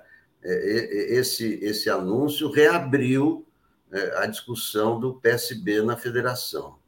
É, sobre o Márcio França, inclusive ontem o Mário Vitor falou que o Márcio França cumpre um papel que é segurar a extrema-direita em São Paulo. Né? Você pode ter um segundo turno eventual do uh, Haddad contra o Márcio França. Paulo, vou trazer os comentários aqui, já passo para vocês. O Enaldo dizendo, lembrando que Landim é presidente do Flamengo, maior torcida do Brasil, Bozo quer voto. Zezão, lucro e dividendos dos acionistas privados não fica no Brasil, vai para fora. Dionísio, Alex, de quem a Petrobras ganha por praticar preços absurdos? Da nação. E o lucro exorbitante volta para a nação? A que preço? Tiago Domiciano, a União é acionista e o povo que consome o produto. Pedro Patrocínio, os ganhos da União vão direto para a dívida. O do David já li aqui, ele vai estar já já com a gente. Carlão está dizendo, ah, já li do Carlão aqui. Paulo, então vamos lá. Uh, hoje tem a, é, Lula e Requião no Paraná, depois eles vão para Londrina, inclusive, é, e tem também essa notícia do Alckmin se filiando aí ao PSB semana que vem. Só uma última notícia que chegou, vou botar aqui para vocês rapidamente, saiu pesquisa em Minas Gerais, o Zema liderando com 13 pontos de vantagem sobre o Calil, então o Zema tem 34, o Calil tem 21. É um cenário, e tem outros candidatos aqui. Aparentemente, o Zema não ganha no primeiro turno, né? O Calil seria o candidato do Lula. Diga lá, Paulo. Olha, uh, o fato do Alckmin dar essa, toda essa virada e, de repente, voltar para a opção PSB, uh, ah, mostra que realmente o PV era um partido sem, sem tamanho para ser o partido de um vice, de um candidato a vice-presidente da República numa chapa como a do Lula, né? É, na, na chapa do Lula, provável, uh, uh, uh, grande chance de, de, de, de, assumir a presidência no ano que vem. A volta para o PSB, que parece natural, ela, ela me, me deixou. Tem, tem, um elemento aí que é curioso, que é, causa um certo mal-estar, porque assim, foi do PSB que vieram críticas assim muito sérias, muito duras e realmente não são críticas que vão acabar em caso de. Ah, não, o setor do PSB contra o Lula, contra o programa do Lula, E é, assim, para mim, né? Uh, eu não sou pessimista, mas eu também gosto de prever problemas, né, para não ser surpreendido. Já fui algumas vezes, não gosto que isso ocorra, né?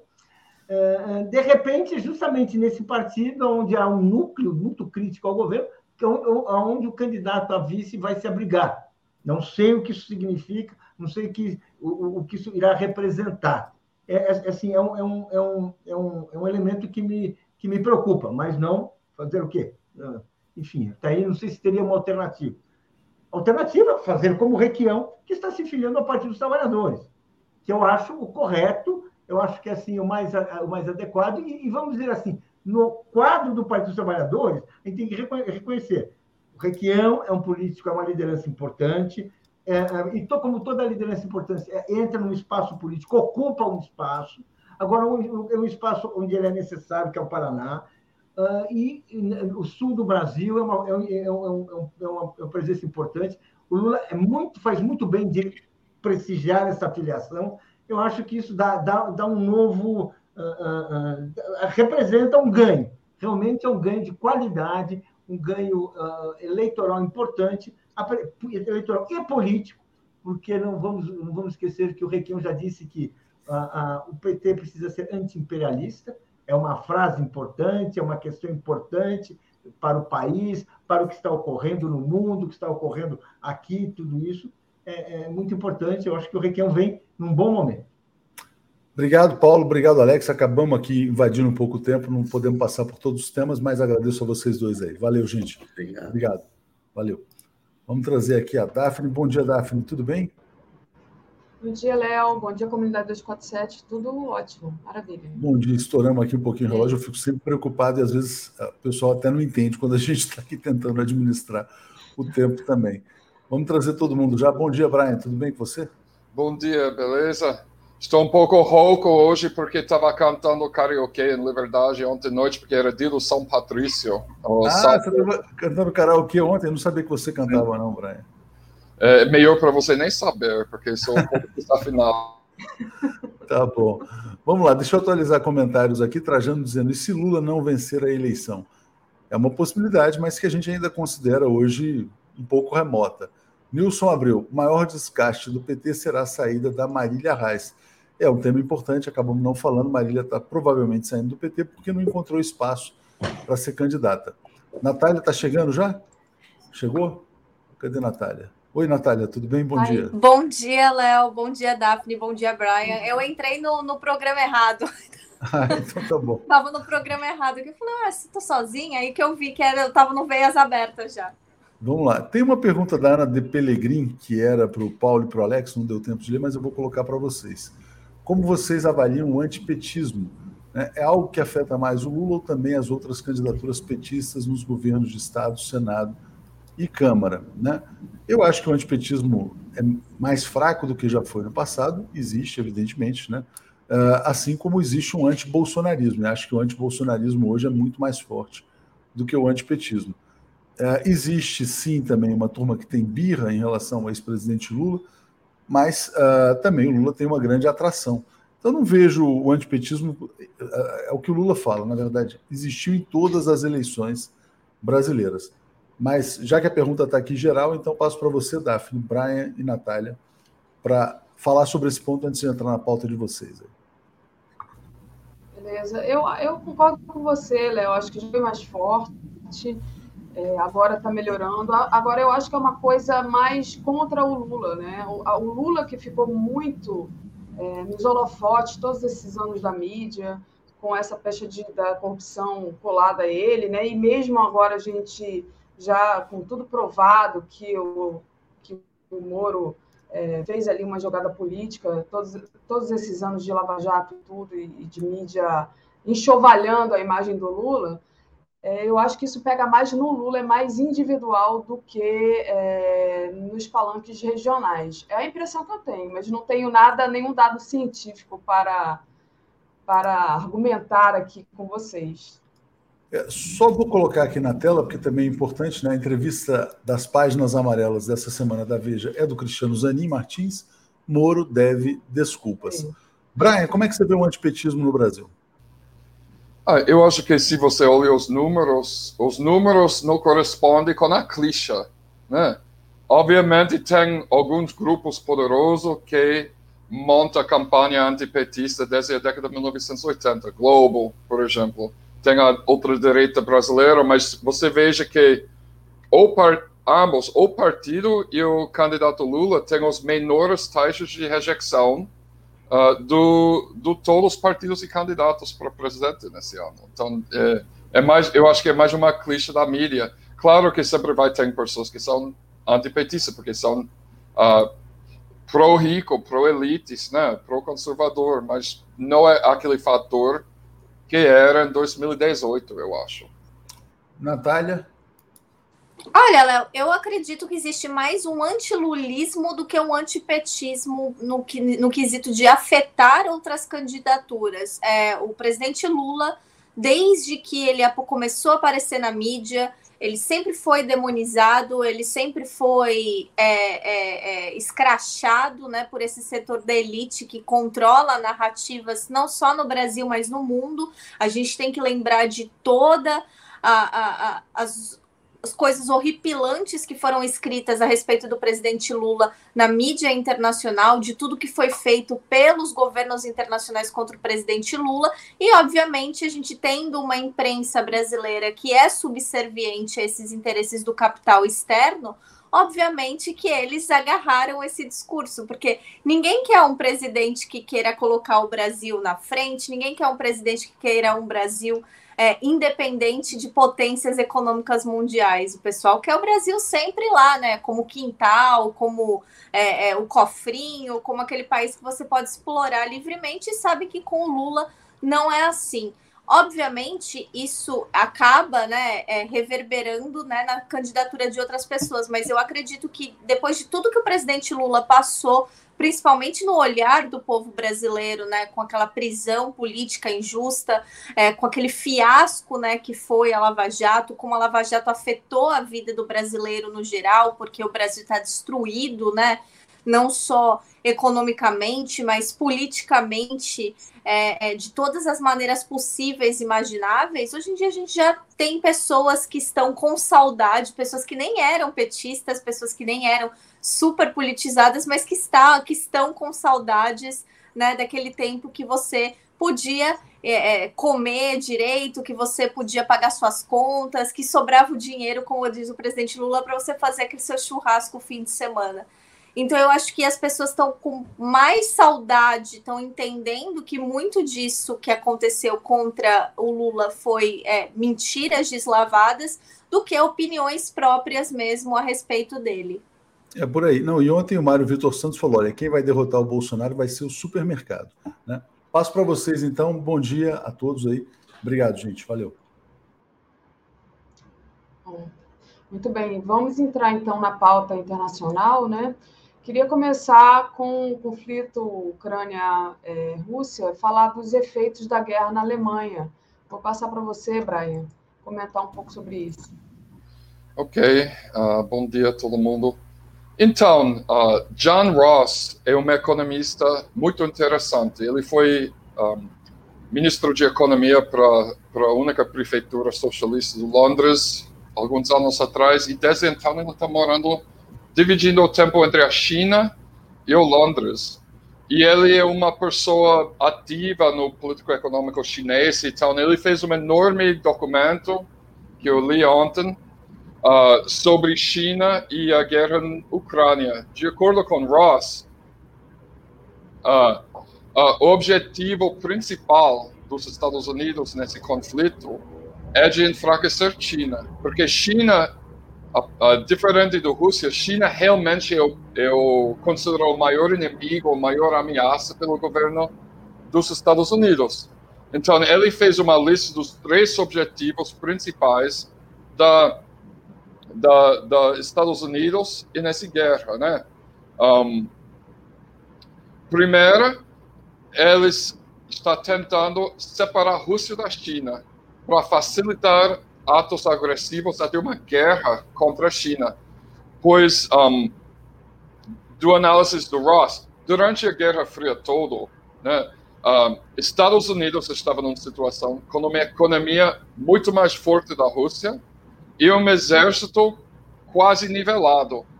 E a Rússia estava numa situação em que uh, a força militar era muito mais forte uh, um, proporcionalmente com a própria economia, que nunca fica acima do quinto ou sexta economia no mundo, de acordo com Ross. E China, e agora a Rússia está numa situação econômica mais fraca ainda, uh, com muitos recursos naturais, naturalmente, mas está com um exército e capacidade nuclear até superior dos Estados Unidos. Agora, a China tem uma economia muito, uh, muito forte. Em paridade de compra, ultrapassou os Estados Unidos durante a pandemia. Está mais ou menos nivelado, mas a tendência é que a China continuar está crescendo muito mais rápido do que os Estados Unidos. Vai, é só uma questão do tempo até ele ultrapassar os Estados Unidos. Porém, China não tem a força bélica dos Estados Unidos. Uh, China com Rússia junto é muito mais forte que os Estados Unidos. Agora, China separada da Rússia, os Estados Unidos acham que dá para ganhar até um conflito nuclear, porque tem alguns malucos dentro do Estado eh, estadunidense que está voltando aqueles argumentos da década 1950 de como é, seria possível vencer uma guerra nuclear, que é absolutamente louco. O segundo objetivo dos Estados Unidos nesse conflito é de enfraquecer a Rússia através do isolando ele da Europa, eles conseguiu já com essas sanções, né? Mas eu vou tocar nesse assunto aqui. O terceiro objetivo, de acordo com Ross e do outros analistas também, é de enfraquecer a Alemanha. Porque é o momento em que a Alemanha, de novo, tem um governo, pelo menos um pouco esquerda, comparado com Angela Merkel, né? centro-esquerda, talvez mais, esquerda, mais esquerda do que o Partido Democrata nos Estados Unidos. Então, que, que aconteceu? Faz anos que os Estados Unidos está tentando bloquear aquele gasoduto Nord Stream 2, uh, ah, e eles conseguiram cancelar o gasoduto. Durante o governo Trump, o governo Trump tentou fechar um acordo com o governo do Angela Merkel para expandir a capacidade portuária alemã para receber que gás natural dos Estados Unidos naqueles super navios. E era um projeto bilionário, mas sabe o que aconteceu? Angela Merkel saiu do poder, Olaf Scholz não retomou esse acordo e a Alemanha está sem capacidade de receber gás suficiente pelos seus portos nesse momento para contrabalancear a perda que vai acontecer com o bloqueio contra gás natural russo. Então, eles vão ter uma crise energética agora. Uma pesquisa recente na Alemanha mostra que 62% de todas as empresas na Alemanha, pequena, média e grande porto, vai ser atendido pelas sanções contra a Rússia. Né? E, de uma forma geral, a Europa Ocidental precisa de Rússia para os um, recursos naturais. A Europa Ocidental não tem muito uh, capacidade produtiva agricultural, não tem muito um, capacidade de geração uh, matérias-primas de ener energia e essas coisas. Depende da Rússia e não tem a capacidade de absorver que, que pode ser uh, entregado pelos Estados Unidos. Além disso, uh, é como os Estados Unidos criou esse conflito. Eu não vou entrar muito culpando um ou outro lado nisso, porque Lenin falou que esse é o maior perda de tempo depois do início de uma guerra, de ficar brincando com quem é a culpa da guerra, né? Não vou entrar nisso, mas, tipo, Estados Unidos cutucou muito a Rússia para começar esse conflito, né? Agora, uh, vai externalizar todas as perdas para a Europa. Uh, inclusive a crise de refugiados, que eu acho que a Natália vai entrar em, eh, em mais uh, detalhe daqui a pouco. E uh, como resultado da crise de refugiados, a gente sabe que já tem um grupo uh, forte uh, dos células neonazistas na Alemanha, que está envolvido nas manifestações da antivacina, tem um relacionamento com o partido AFD, uh, que o vice-presidente visitou Bolsonaro ano passado, né? Então, e, e no mesmo momento que esses grupos estão ou estável ou crescendo por causa do Covid na Alemanha, o governo alemão começa a armar nazistas na Ucrânia. E esses nazistas na Ucrânia, como eu mostrei numa matéria que publiquei no Press essa semana, eles fazem muita formação política com neonazistas no Brasil, nos Estados Unidos e na Alemanha. Então, a Alemanha uh, uh, vai ter uma crise econômica, vai ter uma crise de inflação, vai ter uma crise de refugiados e provavelmente vai ter um crescimento de grupos neonazistas como resultado dessa guerra absurda que está gerando, de acordo com a CGTN, emissora chinesa, que não é partidário nessa guerra, uh, está causando uma situação em que atualmente tem 55 crianças por minuto saindo da fronteira para a Europa e Rússia agora. Então, né, uh, esse, e, e, tem até uma matéria que sai no, no jornal da esquerda nos Estados Unidos dizendo Estados Unidos venceu contra a Alemanha pela terceira vez em 100 anos. Uh, então, a situação é complicada. Em, em resumo. Muito complicado. Gente, minha internet está um pouquinho aqui travando, mas eu acho que, que vocês devem estar me escutando bem. São vocês que travam para mim às vezes. Aí queria agradecer ao pessoal que está enviando aqui o superchat. Já passo para você, Natália. Então, pedir para o pessoal deixar o like da live. Faça uma assinatura em brasil247.com.br apoio. Sebastião Roberto de Oliveira, Einstein e Steve Hawking são contra o capitalismo, maiores gênios do mundo conhecido. Só burro e capitalista selvagem são contra. É, o Sebastião também enviou: os Estados Unidos vai matar o Lula para Alckmin assumir. Deus me livre, Sebastião, vira essa boca para lá. Ferreira, é, no Vênus Podcast, uma das apresentadoras disse que Lula matou pessoas, processará todos que dizem besteiras. Pode falar, mas não precisa provar? Pergunta ele. Vermelho Pimenta, Natália tem razão. Na França, discuti com uma garçonete francesa que disse que o Lula era corrupto porque, sa porque saiu em toda a imprensa. E ela diz também: adoro Brian, essa linguagem coloquial com sotaque, falando de política é tudo de bom. Uh, o, Brian, o Mauro Sou diz que o Brian deve ser é, barítono. Obrigada, Mauro. E aí, Natália, passo para você, se você quiser comentar essa questão da Alemanha, né? esse objetivo de enfraquecer a Alemanha que traz o, o Brian aqui, se você quiser já entrar na questão dos refugiados, né? e mais especificamente é, sobre o programa de refugiados ucranianos do Reino Unido. Olha, Daphne, eu acho que é um enfraquecimento assim total da Europa, porque é, a crise energética, como eu já falei aqui outras vezes, está atingindo todos os países da Europa. E é uma crise energética. Ontem eu estava conversando com algum, uh, alguns sindicalistas da FUP e a gente estava comentando sobre isso, que já tinha uma crise energética acontecendo, né? Os preços já estavam aumentando e agora eles estão é, é, é, dispararam, né? E eles estão usando muito desse conflito para justificar é, que a classe trabalhadora europeia está perdendo, não é nem poder de compra, acho que eu não posso nem mais usar essa palavra, eu acho que eu tenho que já falar está perdendo qualidade de vida, assim, né, de, de, itens básicos, né? E aí eu sempre vou lembrar do alto comissário da União Europeia falando que a, a, as pessoas tinham que usar menos aquecimento nesse momento, que era um sacrifício que as pessoas da Europa tinham que fazer para poder conter né, o Vladimir Putin na cabeça dele. Mas o que eu queria falar dos refugiados é. Antes, eu tenho duas informações para trazer aqui. Uma delas é que hoje de manhã a Ofcom, que é a agência reguladora da mídia aqui no Reino Unido, Re... o Reino Unido nunca teve, nem antes, quando era parte da União Europeia, ele não tinha, né? É, não fazia parte da agência reguladora de mídia da União Europeia. Então, por exemplo, o RT ainda estava funcionando nas televisões aqui, enfim, agora não está funcionando mais, né?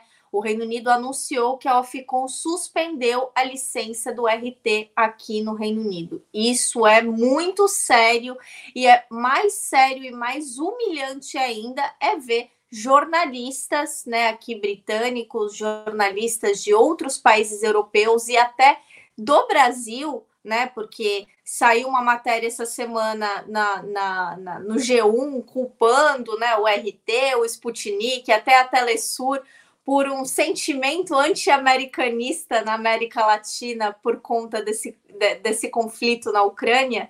E é muito sério, porque muita gente vai perder emprego e, obviamente, as pessoas perdem a oportunidade de estarem mais informadas e vão ficando cada vez mais recebendo de fato propaganda de Estado.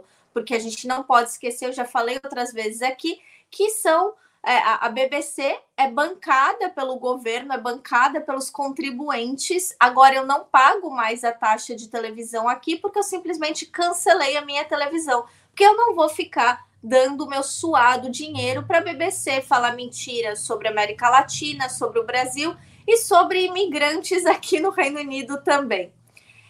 É, outra informação em relação aos refugiados é que eu já tenho tratado desse tema aqui algumas semanas é que agora existe um caso muito sério de dois irmãos estudantes africanos que foram muito espancados por oficiais ucranianos na saída da Ucrânia. Eles conseguiram né, sair da Ucrânia, eles estão na França e agora eles não estão conseguindo é, acessar cuidados médicos e eles precisam desses cuidados médicos porque eles foram espancados novamente. Essa violência contra né, os refugiados da Ucrânia, que não são ucranianos brancos, está acontecendo ainda, apesar de várias denúncias que foram feitas não só pela mídia, mas também por organizações internacionais e a própria ONU, né, que, que disse que esses refugiados, né, que são é, que não são ucranianos brancos, que estavam morando na Ucrânia, mas não né, necessariamente eram ucranianos, estão passando na mão desses oficiais é, do exército ucraniano. Então, isso é uma coisa muito séria, isso é uma coisa que é absurdo, né? Porque eles também estão fugindo da guerra, eles também estão, eles também merecem esse cuidado. Diante desse cuidado que eu estou falando, enfim, o Reino Unido, depois de muita pressão para aceitar refugiados, criou um programa em que os, as pessoas, o cidadão comum britânico, vai poder se cadastrar num site governamental e patrocinar e ser né, hospedeiro de um refugiado ucraniano. Em um menos de 24 horas, mais de 100 mil britânicos é, se inscreveram nesse programa. Algumas nações dentro do Reino Unido, como a Escócia e o País de Gales, eles disseram que os cidadãos não vão precisar fazer isso, porque esses governos, com exceção da Inglaterra e da Irlanda do Norte, eles vão patrocinar esses refugiados, vão dar todos os recursos para esses refugiados só que aí a gente vem com a pergunta que não sou eu que estou fazendo, mas sim o Conselho de Refugiados Afegãos aqui no Reino Unido. E o cuidado para nós e o cuidado para os afegãos que eles não receberam. Ainda existem afegãos que estão morando em hotéis porque o governo não relocou ele pra, eles para casas. Aí vocês falam, ai, Natália, mas eles também querem tudo na mão. Eles não podem trabalhar porque o governo também não deu autorização de trabalho para eles. Eles ainda estão com seus processos de, de visto, de regularização da situação imigratória em andamento. Então, assim, Daphne, eu é, é claro, eu sempre vou repetir: refugiado merece carinho, merece acolhimento, merece respeito, mas todos os refugiados, não somente os refugiados da Ucrânia, não somente esses refugiados brancos europeus. Então, assim, por que, que a gente não está questionando né, mais essa questão aqui no Reino Unido? Simples, porque o Reino Unido está justamente, aí eu volto né, na censura da mídia, o Reino Unido está justamente podando qualquer narrativa que vá contrária né, a, a, a, ucranianos são vítimas, todo mundo tem que ajudar o ucraniano, todo mundo tem que fazer tudo pela Ucrânia e o resto é o resto, né? Só que o resto não é o resto, o resto são pessoas que muitas vezes vieram parar aqui no Reino Unido por conta de conflitos que o próprio Reino Unido armou no país natal deles, ou que é, armou no sentido de participou, ou então armou literalmente, né, vendendo armas para esses países. Então, é, só para vocês terem uma ideia, embora isso também é, esteja acontecendo na Ucrânia, um parlamentar que é daqui da Escócia, é, o Ken McSkill, ele fez uma pergunta no parlamento perguntando se o governo britânico tinha conhecimento de quem era o batalhão Azov e se o governo britânico sabia que o, que o batalhão Azov estava tendo acesso a armas que o Reino Unido está enviando para lá. O governo britânico deu uma resposta bem meia boca, mas falou em relação a saber quem é o Azov, né, dizendo: "Ah, eles são um grupo ultranacionalista com algumas pessoas com orientação antissemita". Eu falei: "Mano, orientação antissemita não, não existe isso, né? É, isso é nazi, né? Vamos usar a palavra certa". E falou: ah, nesse momento, como eles fazem parte da Guarda Nacional, é importante, né? A gente não, não, não, não acha ruim que eles estejam com armas britânicas.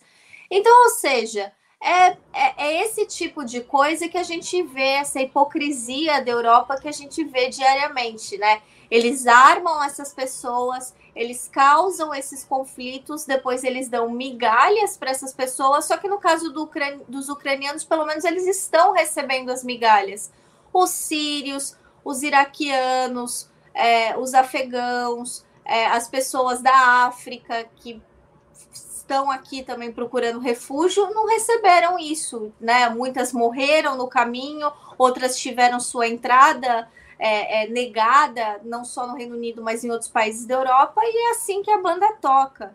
E só para as pessoas saberem, é, de, no dia 16 de março, que foi a última dado que eu achei, já 3 milhões de ucranianos saíram da Ucrânia como né, refugiados de guerra. Então você vai ter todo esse influxo de pessoas chegando na Europa num momento muito tenso de uma crise econômica que já vem se arrastando e agora né, se agudizou por causa da guerra. É muito impressionante essa preocupação, essa ajuda seletiva, né? E, Sabe que eu acho? Diga. Desculpa que eu interrompi você, Daphne, que eu terminar falando. Tá. Lembra quando o maior perigo para a Inglaterra, para o Reino Unido, era o antissemitismo do Jeremy Corbyn? Que o Guardian publicou mais de 200 matérias em dois anos acusando Jeremy Corbyn de ser antissemita, e esse quase derrubou o Partido Labour, entregou Boris Johnson como cargo de primeiro-ministro por causa da crise de antissemitismo dentro do Labour, que foi completamente fabricado, baseado em alguns comentários em solidariedade com o povo palestino, feito por alguns políticos no Labour. Agora, uh, esse foi horrível na imprensa na, no Reino Unido, mas Azov, não, tudo bem, vamos dar armas para eles. Né? Eles são, alguns deles apenas têm algumas orientações antissemitas, mas eles são nacionalistas. Vamos mandar mais bilhões de dólares de armas para eles. Não é hipócrita isso? É demais, né, gente? É muito hipócrita. E a gente fica pensando que essas pessoas absolutamente, quer dizer, um discurso completamente é, separado né, da ação e a gente meio que fica na mão dessa gente. Aí eu já vou passar para o Brian fazer, um, fazer uma outra pergunta para vocês, mas antes eu queria agradecer aqui a Maria Paula, que diz batendo ponto para falar que também sou fã, sou do fã clube do Brian. Então, obrigada, Maria Paula. E aí, Brian, você falou é, lá no seu primeiro ponto de uma possibilidade de ter uma guerra nuclear. Né? Queria que você fizesse um é, comentário sobre isso. Eu quero isso. ser o, o como diz, portador de notícias realistas e alarmantes, né?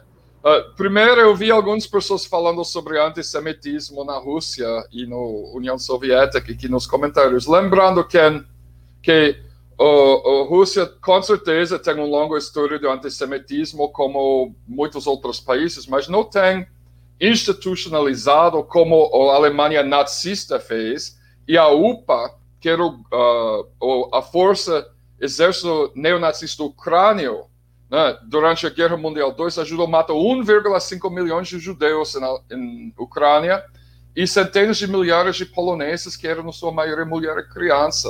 E desde 2018, o aniversário do líder daquele batalhão UPA, Stepan Bandera é comemorado como feriado nacional. E apesar do fato que Zelensky ser judeu, depois que ele tomou posse, ele não cancelou esse feriado e o governo fica financiando os des, uh, desfiles em vários municípios. Então é complicado a questão, né? Agora, por um uh, assunto mais leve, né? Uh, guerra nuclear. eu eu estou falando. Eu estava assistindo o CGTN ontem, antes de ontem, e eles falam que tem um. em várias partes do mundo, todo mundo está indo no farmácia e comprando, no mesmo forma que durante o início da crise de Covid, um bando de pessoas entrou em pânico e saíram e comprar toda cloroquina, que a gente sabe que não tem uh, efeito nenhuma né, no, contra. Agora ele está comprando o quê? Iodoto potássico, que é a única substância que protege contra uh, radiação em caso de um ataque nuclear. Só que, como cloroquina, ele não faz tanto assim. Entendeu? Mas em, na China, em várias partes dos Estados Unidos, na Europa, as pessoas estão indo na farmácia comprando. O que significa que tem pessoas que estão com medo que vai ter uma guerra nuclear. E uh, eu fui faz uma pesquisa e acabei lendo essa matéria aqui que vou puxar no na tela, que é uma loucura. Esse é o boletim dos cientistas nucleares dos Estados Unidos. É uma publicação muito respeitável. Ele e é do antes do conflito na Ucrânia, dia 2 de fevereiro desse ano. Eles publicou essa matéria dizendo que saiu um novo guia do treinamento para os 30 mil uh, integrantes das forças aéreas estadunidenses que trabalham com radiação e armas nucleares, que apresenta o argumento que é possível vencer uma guerra nuclear, que é de volta para a década de 1950, quando alguns malucos, uh, fomentado pelo um think tank chamado RAND Corporation, né, a espalhar uma ideia de que era possível vencer uma guerra nuclear, como, ah, se a gente faz nossos ataques aos silos do mísseis deles relâmpago, pode ser que 70% dos mísseis deles são cancelados, tudo bem, mas muito daqueles silos de mísseis são em áreas de grande população, vai matar muita gente. Também só preciso mais ou menos 5% dos mísseis russos chegar nos Estados Unidos para destruir o país inteiro. Além disso, até se eles só soltam esses mísseis em lugares onde não tem muita população, a radiação na atmosfera vai gerar problemas que vai acabar matando milhões e milhões de pessoas. Então, uma loucura, né? E tem pessoas dentro dos Estados, do governo dos Estados Unidos agora arguindo que ah, não é possível. A gente, ah, e, e, a gente veja isso refletido no fala de alguns porta-vozes do governo Biden, tipo, ah, aqueles mísseis, aqueles armas nucleares do, da Rússia são todos sucateados, tá, sabe? Tá caindo em pedaços para dar uma impressão que é possível vencer uma guerra nuclear. Como John Ross falou naquele coisa que eu falei antes sobre a Alemanha, ele ele está preocupado que o alvo principal seria a China com isso e não não Rússia, mas tipo como o próprio Associação dos Cientistas Nucleares fala nesse documento que eu puxei na tela, não existe, é impossível vencer uma, um conflito nuclear. É, é, dá medo. Natália, quero ouvir sua opinião sobre isso. Olha, assim, eu, eu moro perto de uma base de submarino nuclear aqui, então eu, eu fico meio assim ansiosa em, sobre isso. Mas essa questão dos comprimidos de iodo, uma amiga minha que mora em Paris falou que é, tinha saído, ela até postou, não lembro qual, mas uma grande mídia francesa é, mostrando as filas em farmácias de pessoas procurando comprimido. Eu moro perto de uma farmácia, eu não vi ainda aqui, mas não duvido que tenha. É... Até porque até antes, antes, vamos do, do, da Rússia entrar na Ucrânia, né, invadir a Ucrânia, você tinha é, os jornais daqui, a mídia daqui fazendo uma, é, é, é olha, se a Rússia atacar a base nuclear da Escócia, veja quais cidades vão ser afetadas. Então, sim, É, é, tava saindo isso na mídia. Saiu a mesma coisa. Se, se a Rússia jogar um míssil nuclear em Londres, que áreas, até que área vai estar afetada. Então, quer dizer, eles ficam, eles induziram né, pânico nuclear, é uma coisa que tem sido muito recorrente aqui, até mesmo, né? Antes de, de do conflito escalar para uma questão militar. Então, assim, é, é, é, é, muito preocupante. Em relação a isso que o Brian estava falando do, do, do, governo Biden, né, empurrando para uma coisa dessa, ontem aconteceu um, um episódio que eu achei muito curioso, que foi a presidente da Câmara dos Representantes dos Estados Unidos, a Nancy Pelosi, é, ela ficando brava com um jornalista que estava perguntando sobre o, o que seria o auxílio emergencial dos Estados Unidos. E ela falou, falou, você já me perguntou isso três vezes. Ele falou, olha, eu acho que é uma pergunta importante que a senhora tem que responder, né? Aí ela falou assim, mas você quer que eu responda essa pergunta nesse momento que pessoas estão morrendo na Ucrânia? Você quer falar sobre auxílio emergencial de Covid? Ele falou, falou, olha, é, senhora Pelosi, pessoas estão morrendo de Covid aqui agora. A gente precisa, né? Então, quer dizer, o, é, essa retórica de guerra, não só na, na, no, pelo governo do Biden, mas em outros governos do Reino Unido, e isso é uma coisa que eu falei aqui muitas vezes, inclusive eu até dei o, aquele, é, aquele tapinha na mão de repreensão da esquerda brasileira que estava falando em relação ao Boris Johnson. Olha, isso que é um país sério, querem né, derrubar o primeiro-ministro porque ele fez festa na pandemia, enquanto aqui o Bolsonaro e lá, lá, lá. O Boris Johnson tá aí, tá sendo aplaudido, cresceu nas pesquisas. Aí você me pergunta, Natália, mas ele tá falando alguma coisa diferente para o povo? Ele tá colocando programas? Ele tá tentando arrumar a questão econômica? Não, ele só tá falando da Ucrânia. Então, eles estão usando justamente dessa situação para se eximir dos erros que eles estão cometendo no seu trabalho, porque o trabalho deles é primeiramente, né, é, é, cuidar da sua própria população, e eles não estão fazendo isso. E agora a gente está vendo justamente eles usando o Biden, que agora os Estados Unidos vai passar por uma eleição de meio de termo, tentar usar essa retórica de guerra para que os democratas não caiam tão feio quanto estava esperando que eles caíssem. Assim como aqui, se hoje fossem eleições no Reino Unido, o Partido Conservador ganharia o governo novamente.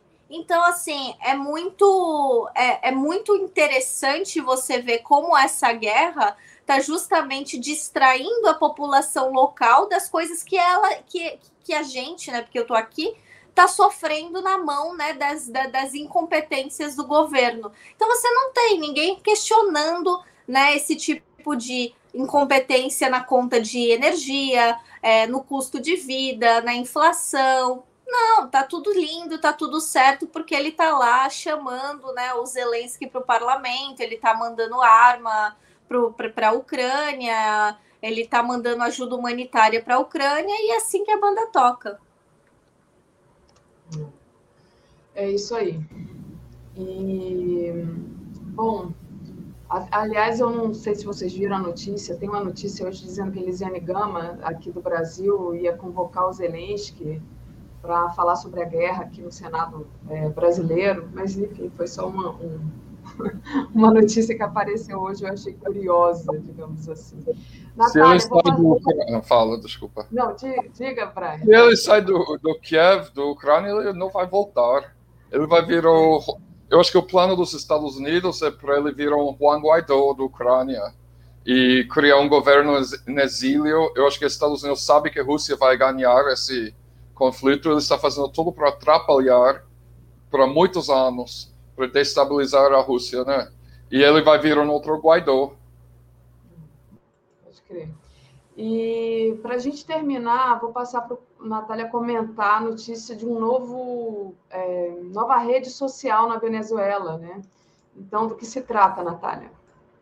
Olha, Daphne, eu fiquei super feliz. Eu espero logo poder fazer parte dessa rede social. O Maduro anunciou essa semana que hoje, inclusive, ele daria mais detalhes de quando vai ser lançada, de que o governo venezuelano, assim como a China tem suas próprias redes sociais, que vai estar tá lançando né, a sua própria plataforma de mídia também, como maneira de sair né, da mão desses monopólios é, que são basicamente é, controlados pelos Estados Unidos. Ele até falou isso. A gente vai sair da mão né, desse, de, dessas mídias que são controladas pelo imperialismo estadunidense e a gente vai ter nossa própria plataforma para que as pessoas né, possam é, é, conversar, para que as pessoas possam é, compartilhar notícias, possam é, é, mostrar suas próprias opiniões sem serem censuradas, porque você isso está acontecendo. É, tem até um artigo aqui no 247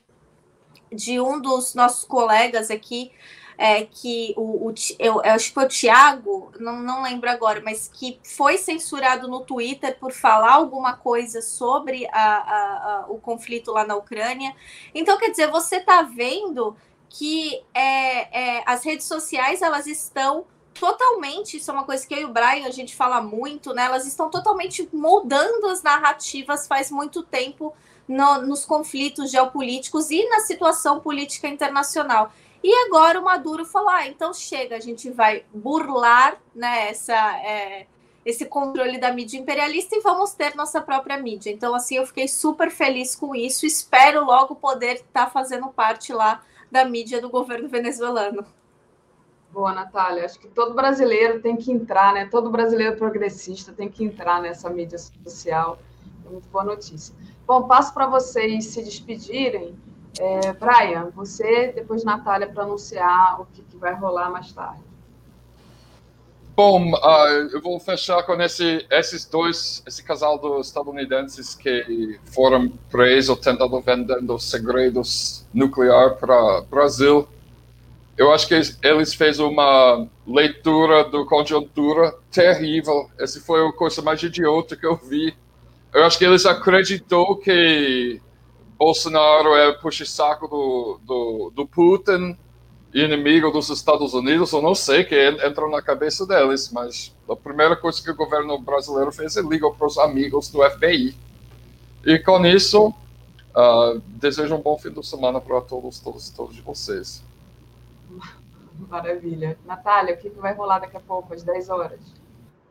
Então, hoje no Veias Abertas eu estarei sozinha conversando com vocês. Então, me mandem perguntas, né? Interajam comigo para eu não ficar que nem louca falando uma hora sozinha, porque se deixar eu falo até mais. Mas tudo bem. E eu vou falar justamente sobre essas novas ameaças explícitas que o imperialismo estadunidense está fazendo contra a América Latina. Aí eu vou falar sobre o que está acontecendo na Colômbia, vou falar da situação do Peru, vou falar de toda essa conjuntura, né, que a Ucrânia, né, que é o conflito na Ucrânia, mas que está fazendo os Estados Unidos novamente colocar, né, as suas garrinhas para fora né, no, aqui na, aí, né, na América Latina. E eu tô vendo aqui, só antes de eu me despedir, muita gente falando da questão do Assange. Sim, solidariedade com Assange, que teve né, seu recurso negado pelo governo britânico. É, é, o pessoal que, que, lida, né, a militância que lida, a equipe de, de defesa dele está muito engajado em conseguir parar essa extradição, mas é muito importante que nós tenhamos muitas pessoas de todo o, o, o mundo, né, falando sobre essa prisão política contra um jornalista que está sendo punido por ter feito o trabalho dele, que é revelar, né, justamente tudo de podre que o Império está fazendo no mundo. Então, toda solidariedade com Julian Assange. Muito bom, Natália, isso aí. Então, Natália volta às 10, não é isso? Isso, 10 horas da manhã, espero todo mundo lá, então não vou nem me despedir de vocês, até daqui a pouco. Até daqui a pouco. Valeu, valeu, Brian. Gente, vou trazer aqui o David Bacelar para conversar com a gente. Importantíssima a presença do David hoje. Opa, bom dia, David, tudo bem? Bom dia, Daphne, bom dia a todas e todos da comunidade 247.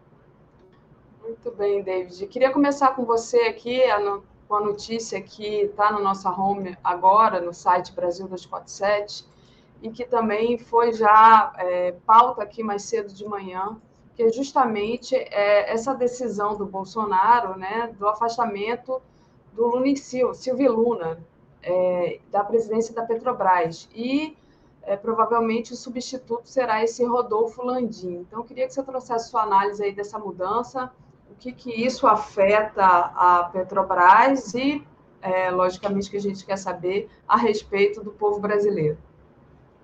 Bem, Daphne, como nós já tínhamos colocado anteriormente, isso é reflexo do desespero do Bolsonaro com relação a esse tema sensível que é a política de preços dos combustíveis é, aqui no Brasil.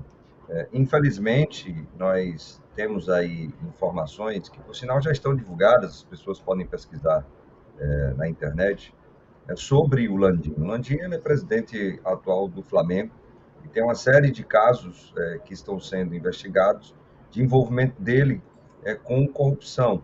É, temos, por exemplo, o fato dele ter saído da Petrobras, ido para empresas do grupo do Eike Batista, é, informações dele ter criado uma empresa é, na área do setor de petróleo e gás, que, por sinal, comprou alguns campos de petróleo da própria Petrobras, com informações é, privilegiadas que ele teve acesso, até porque ele era profissional de carreira da própria Petrobras, e o último de um rombo que ele promoveu é, em investimentos em alguns fundos de pensão é, no Brasil, por conta da empresa a chamada Maré Investimentos, que ele tinha criado e que hoje passa por um processo de investigação e já um processo judicial também, é, que envolve o nome dele. É, é alguém, então, que não tem é, boas referências para assumir a presidência é, da Petrobras. Mas o desespero do Bolsonaro é tanto, Daphne, que ele precisa colocar alguém que seja, de fato, é, capacho dele, que esteja intrinsecamente ligado a ele. O Landim tem esse perfil. É, das duas, uma. Ou ele vai promover alguma mudança substancial, que nós não acreditamos, com relação à política de preços é, dos combustíveis aqui no Brasil, é, estamos falando aí de alterações com relação ao preço de paridade de importação, ou ele vai utilizar dessa figura pública na presidência da Petrobras para desgastá-la ainda mais. Lembrando que o general Silvio Luna, em momento algum, assumiu responsabilidades que o Bolsonaro é, colocou para ele assumir. Lembrando que o Silvio Luna foi indicado do próprio Bolsonaro. Estamos falando aqui, por exemplo, com relação aos preços é, dos combustíveis que são determinados é, pela própria Petrobras em sua diretoria executiva, chancelado pelo Conselho de Administração da empresa. É, em momento algum, o Silvio Luna ele assumiu totalmente essa responsabilidade para comprar o desgaste e tirar isso das costas do Bolsonaro, que tenta fazer isso o tempo inteiro, apesar de ter indicado a maioria dos conselheiros de administração, que por tabela indicaram também os diretores executivos da Petrobras. Então, o que nós é, aguardamos, é, Daphne, são as cenas dos próximos capítulos com relação a mais essa mudança na presidência da Petrobras. É bom lembrar que o Bolsonaro já mudou o presidente duas vezes com essa, se acontecer. Tirou o Roberto Castelo Branco e havia uma expectativa, principalmente da população, e o mercado reagiu mal nesse sentido, é, esperando que ele iria mexer nos preços dos combustíveis, na política de preços dos combustíveis que a Petrobras hoje tem. Não fez. Veio o general Silvio Luna, manteve a política de preços, manteve o pacote de privatizações que está em pleno andamento, e agora tudo indica que virá uma nova transição, uma nova mudança na presidente da Petrobras. A gente vai observar isso, como está na matéria do 247, é, a partir das indicações que vão para uma Assembleia e que terão ali a aprovação da Assembleia Geral de Acionistas da Petrobras para os novos conselheiros de administração que assumirão é, o CA, o Conselho de Administração da empresa, nos próximos tempos. Estamos falando no mês que vem, em abril.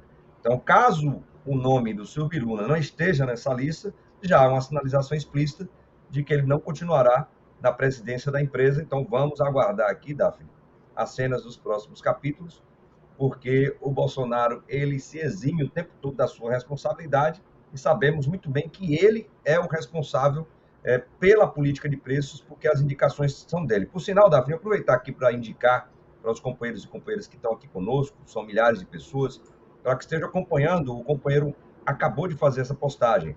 Depois dá uma olhada na página dele, Pedro Lúcio Góes. Ele acabou de postar um vídeo muito elucidativo e bastante lúdico que explica como é feita a política de preço dos combustíveis da Petrobras. Pedro Lúcio Góes, o companheiro a companheira, vai poder a, acompanhar, assistir esse vídeo, que é curtinho, tem essa habilidade, e pode estar compartilhando também nas suas listas, seus grupos, nas suas redes sociais. Pedro Lúcio Góes, Daphne. É um companheiro que é Mas é diretor é, da institucional. Mas a página dele é onde? É, é numa rede social? No Instagram, é desculpa. No Instagram. No Instagram. É. Tá. É, David, é, queria perguntar para você também, é, o Sindipetro da Bahia, com apoio da FUP, entrou com uma ação na justiça para paralisar o processo de privatização da refinaria Landulfo Alves, né, na Bahia, é, por práticas nocivas à economia local. A Bahia hoje tem a gasolina mais cara do Brasil, né? É, então a situação do baiano, dos baianos é bem complicada, né? Então, essas entidades sindicais elas vão à justiça para interromper essa privatização. E tem uma notícia hoje também, que é essa daqui, que eu gostaria de compartilhar com vocês na tela, que é essa daqui, olha. O deputado baiano tá, é, propõe restatizar é, refinarias e distribuidoras da Petrobras. É o deputado federal Jorge Sola, do PT da Bahia. Né? Então, tem essa ação da Cid Petro e da FUP, e também essa ação é, do deputado federal Jorge Sola para reverter essa situação na Bahia, que é uma situação muito complicada. Queria que você falasse um pouco dessa ação da justiça de vocês, né? E depois, se é possível reverter essa, situa essa situação, reestatizando Alan Dulfo Alves. Daphne, é, essas são tentativas que nós da FUP, dos nossos sindicatos, é, estamos é, implementando, mas que são, na verdade, uma continuação de uma série de ações. Além das greves que nós já realizamos, e a Daphne e a Andrea foram duas companheiras que nos ajudaram muito nesse processo de divulgação da luta que fizemos ali em 2020, nós temos também inserções é, junto ao Congresso Nacional, com as grandes parcerias que temos ali, as nossas assessorias em Brasília, aproveitar e mandar um abraço para o companheiro Nelson, companheiro Efraim, companheiro Jerônimo, que estão sempre ali em Brasília, nos auxiliando nesse diálogo com os parlamentares, tanto na Câmara quanto no Senado, e também em sessões na Justiça. É, são diversas as ações judiciais que temos, e essa, Daphne, que nós ingressamos na Bahia, é mais uma tentativa de nós tentarmos reverter esse processo de privatização da refinaria do Alves, que foi ilegal, inconstitucional e que ainda carece de vários julgamentos na Justiça Federal e principalmente na Suprema Corte Brasileira. Estamos falando do Supremo Tribunal Federal. É, e acreditamos que, óbvio, num processo de mudança do cenário político nacional, estamos falando da eleição do presidente Lula, é, da eleição de uma grande bancada de esquerda, nós tenhamos aí é, novos ares também na justiça brasileira. E esse, esse projeto, que na verdade é uma PEC, uma proposta de emenda constitucional, que o companheiro Jorge Sola, um abraço para o nosso, pro nosso companheiro, camarada é, Jorge Sola é interessante, a gente fala aqui e o celular sozinho ele vai se movimenta aqui, vai pesquisar o que ele está falando. Né? É, é, incrível. É, o companheiro Jorge Sola, que é um grande companheiro é, das antigas lá na Bahia, deputado federal nosso, e que temos uma aproximação muito grande, ele fez essa proposta, é, Daphne, é, em parceria com a Federação Única dos Petroleiros e Petroleiros. a FUP ela tem essa característica também, né, de estar ali em Brasília, tentando, de algum modo, auxiliar a sociedade brasileira. E conseguimos, então, elaborar um bom projeto junto com o deputado. Essa proposta, ela carece aí de uma série de assinaturas, são 171 assinaturas, segundo o próprio deputado, é quase o tamanho da base de oposição que nós temos hoje, então acreditamos que teremos essas assinaturas em mãos, já temos 44, lembrando que foi antes de ontem que ele apresentou essa proposta, e teremos aí além da PEC, é, um projeto de decreto legislativo que possa fazer com que nós tenhamos um processo de recompra, de reestatização daquilo que foi privatizado. Até porque, como o próprio Lula já tem dito, Daphne, é impossível é, nós termos preços mais baixos, mais justos aqui no Brasil, sem termos um grande parque de refino sobre, sob o controle da Petrobras, sem termos uma distribuidora, ou seja, uma empresa na área de distribuição e comercialização, que era a BR Distribuidora, e que, como nós sabemos, foi vendida. E atenção, os postos que a gente está comprando é, no Brasil, que tem lá o emblema, a logomarca da Petrobras, não são mais da Petrobras. Hoje é a empresa chamada Vibra que paga para a Petrobras utilizar a sua marca. É uma excrescência isso. E também a Liquigás. Então, o companheiro deputado Jorge Sola compreendeu isso perfeitamente e acreditamos que, se não for agora, estamos no final da feira desse governo, nós tenhamos lá no governo Lula, com essa bancada de esquerda fortalecida e aumentada, ampliada, a possibilidade de, através também do Poder Legislativo, Daphne, nós mudarmos as privatizações que aqui foram feitas no Brasil. É, nessa proposta de emenda à Constituição, o deputado traz até uma ideia que é interessantíssima, né, de uma consulta popular sobre esse tema. Nós perguntarmos à população, e óbvio, a partir disso, a gente ter força suficiente para fazer o que nós sabemos, o que o próprio presidente Lula sabe que nós precisaremos fazer, que é reestatizar, ou seja, ter de volta setores do sistema Petrobras que foram entregues a preço de banana, principalmente, como disse, refino, distribuição, e aqui estamos falando da Petrobras, distribuidora, estamos falando da Liquigás e fertilizantes, até porque, como vimos aí é, nos comentários anteriores, eu estou assistindo desde o início aqui, Bom Dia 247, nós temos sim possibilidade de desabastecimento de fertilizantes aqui no Brasil e, por tabela, de uma querela que é relevante, que nos preocupa, de insegurança alimentar. Até porque, como já sinalizou, Daphne, companheiro Beto, que é do Movimento dos Pequenos Agricultores, que por sinal está lá no Rio de Janeiro, estou em Duque de Caxias nesse momento, ele colocou que os estoques da Conab de feijão e arroz já estão zerados. E o preço tende a subir e até de faltar alimento aqui no Brasil, caso o conflito entre a Rússia e a Ucrânia continue e não tenhamos fertilizantes aqui no país que já deveríamos ter. Então, é possível sim, o Lula já está dizendo isso, isso está já pontuado no plano de reconstrução do Brasil, que nós também ajudamos, contribuímos na elaboração, principalmente do capítulo de energia, junto com os eletricitários, os petroleiros tiveram essa contribuição, os petroleiros e petroleiras, e nós esperamos que possamos aí rever, reaver tudo aquilo que foi entregue de forma ilegal e inconstitucional pelos governos Temer e Bolsonaro. Perfeito, David. O pessoal está perguntando aqui sobre a página do Pedro Lúcio Góes, então eu fiz um Google aqui rapidamente e achei, gente, essa daqui, tá? Pedro Lúcio Góes no Instagram. Tá? Vou até Esse aqui, rapaz ó, bonito mesmo, seguir. lá do Rio Grande do Norte. Vou até segui-lo também. E então tá aqui é para quem quiser. Vamos lá. E aí, David, só para a gente finalizar aqui, queria perguntar para você, é, porque essa semana ocorreu um acidente próximo à plataforma de Manati localizada na Baía de Camamu, na Bahia, né? Na, foi na quarta-feira, um helicóptero que transportava trabalhadores da Petrobras é, caiu, né? Eu queria que você trouxesse mais é, detalhes sobre esse acidente. Parece que o, o matou o piloto no, no, no, acidente e vocês tomaram é, providências, né, para tentar descobrir o que exatamente aconteceu, é, por que, que aconteceu, e queria que você trouxesse também como é que estão, é, é, como é que estão as outras pessoas que estavam nesse acidente, o que, que realmente você traz de notícias sobre esse acidente. Daphne, infelizmente, é uma notícia triste, de fato, que não foi tratada é, da forma correta pela atual gestão da Petrobras, que, por sinal, para a imprensa, considerou isso um incidente. É, incidente para nós que somos profissionais da área de segurança industrial, se trata de algo que poderia ser um acidente, ou seja, é um episódio que não gera nenhum tipo de dano é, ao patrimônio, ao meio ambiente, nem nenhum tipo de lesão ao trabalhador ou trabalhadora. Isso é incidente no conceito explícito da palavra. Isso, na verdade, esse episódio que ocorreu na quarta-feira pela manhã, se trata de acidente grave que levou à fatalidade, à morte de um trabalhador.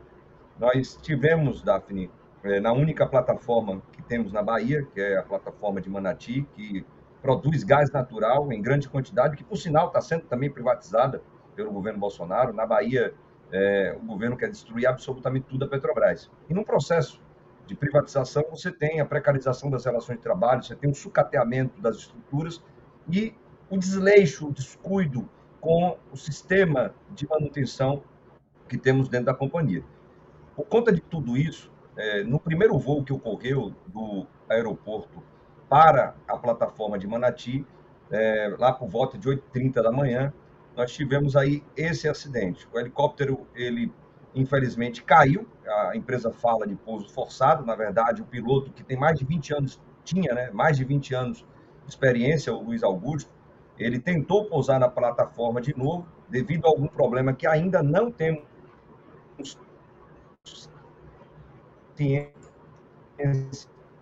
Infelizmente, ele não conseguiu esse helicóptero e o helicóptero caiu em alto mar. É, lá estava um helicóptero, 13 trabalhadores, estamos falando de dois tripulantes, um piloto e um copiloto, e mais 11 pessoas que eram trabalhadoras é, do sistema Petrobras, dentre próprios concursados e é, as pessoas que caíram junto com o helicóptero ao mar, elas conseguiram é, se salvar de alguma maneira, não afundaram junto com o helicóptero, não tiveram lesões é, que levaram a óbito. Infelizmente, a óbito foi o Luiz Augusto, a qual nós aproveitamos aqui a oportunidade, a oportunidade, Daphne, para deixar toda a nossa solidariedade e a família do companheiro Luiz Augusto, que tinha mais de 20 anos de experiência é, dirigindo helicópteros, trabalhava nesse instante na Líder, que é uma das empresas que fazem transporte aéreo para a Petrobras, e colocamos mais uma vez à disposição toda a nossa assessoria jurídica, a nossa assistência social, para dar esse acompanhamento à família desse trabalhador que perdeu a sua vida. Estamos, Daphne, para evitar que a gestão da Petrobras coloque, como a maioria das vezes faz, a culpa na vítima, a culpa no trabalhador que perdeu a sua vida, nós estamos nessa comissão de investigação e análise de acidentes. Estamos com um dirigente nosso, que é técnico de segurança como eu, que conhece os embarques e desembarques ali na plataforma é, de Manati. E nessa comissão nós evitaremos que esse trabalhador seja culpado, imagine, pela sua própria morte. Por que ele está falando isso, Daphne? Porque em outros acidentes, aqui cito um, inclusive em Duque de Caxias, onde estamos tendo eleição agora do Sindicato de Caxias, e estamos com a Chapa 1, Luta e Resistência chapa da FUP para ganhar essa eleição. Em 2015, um trabalhador chamado Cabral, o grande operador, perdeu a sua vida, caiu dentro de um tanque, foi cozido dentro do tanque praticamente, infelizmente. E a gestão da Petrobras insinuou inicialmente que se tratava de um suicídio. Absurdo. Infelizmente, fazem isso. Evitamos isso como? Estando na comissão de investigação e análise de acidente, encontramos a causa básica e hoje, por sinal, temos três gerentes da Petrobras sendo indiciados criminalmente por esse esse episódio, esse acidente fatal que levou a vida do companheiro Cabral. A mesma coisa é, pode acontecer com o companheiro Luiz Augusto, que não permitiremos que isso ocorra, mas infelizmente isso tem ocorrido muito na, na gestão atual da Petrobras, Davi. É o trabalhador, a trabalhadora, que vai vender a sua força de trabalho para ganhar o pão de cada dia e, infelizmente, deixa a sua vida literalmente no local de trabalho. Isso não pode acontecer. O trabalhador, a trabalhadora precisa ir para o seu local de trabalho e retornar com saúde, com segurança, garantindo aí é, a sua vida e a vida daqueles e daquelas que estão próximos a ela. É lastimável esse, esse episódio e vamos cobrar que as causas básicas sejam identificadas e que justiça seja feita para o nosso companheiro Luiz Augusto. Perfeito, David. Queria ler aqui na sua presença os últimos superchats. O Jorge Nascimento dá parabéns pela técnica de engenharia de trabalho. Marcos Couto, não acredito que a gasolina ou Auxílio Brasil façam a reeleição do Bolsonaro. Qual será a facada dessa vez para tirá-lo dos debates? Jairo Costa pede um corte aqui do 247 para sua fala sobre o Landim e a Thaís Neves diz que o povo topa tudo, só a educação salvaria. David, te agradeço demais suas análises aqui, sua participação e é, boa sorte aí na luta de vocês. Obrigada. Daphne, mandar um abraço, agradecer pela oportunidade. Lembrando, aqueles e aquelas são filiados, filiadas ao Sindicato Caxias, temos eleição até domingo, então vota, vota na Chapa 1 para a gente manter esse sindicato na nossa Federação Única dos Petroleiros e Petroleiras. Bom final de semana e um beijo no coração de todos e todas. Obrigado, Daphne. Bom final de semana. Valeu. Gente, trazendo aqui Tereza Cruvinel. Comentário de Tereza Cruvinel. Bom dia, Tereza. Tudo bem? Bom dia, Daphne. Nós precisamos pedir uma vinheta para sexta-feira é diferente. É, precisamos de uma vinheta. É, como é que é o nosso Lute como uma garota, ou, ou qualquer outro nome, é. mas agora a gente precisa de uma vinheta. A vinheta do trio. Dupla. Desse é, trazer, vamos trazer a Sinara agora. O comentário de Sinara Menezes. Ah, dia, Sinara. Sinara. Ah. Bom dia! Bom dia. Vou fazer uma de... vinheta bem palhaça para botar aqui. É, mas eu quero. Mas eu estava sugerindo uma vinheta com, no, com as três, né? Exato. É, não precisa eu não sei ser. Se eu, quero, eu não quero, sei se eu quero falar. Com, na... Uma vinheta com o nome é, da nosso encontro, né? Sim, é. Não necessariamente com a foto, né? Mas com o nome.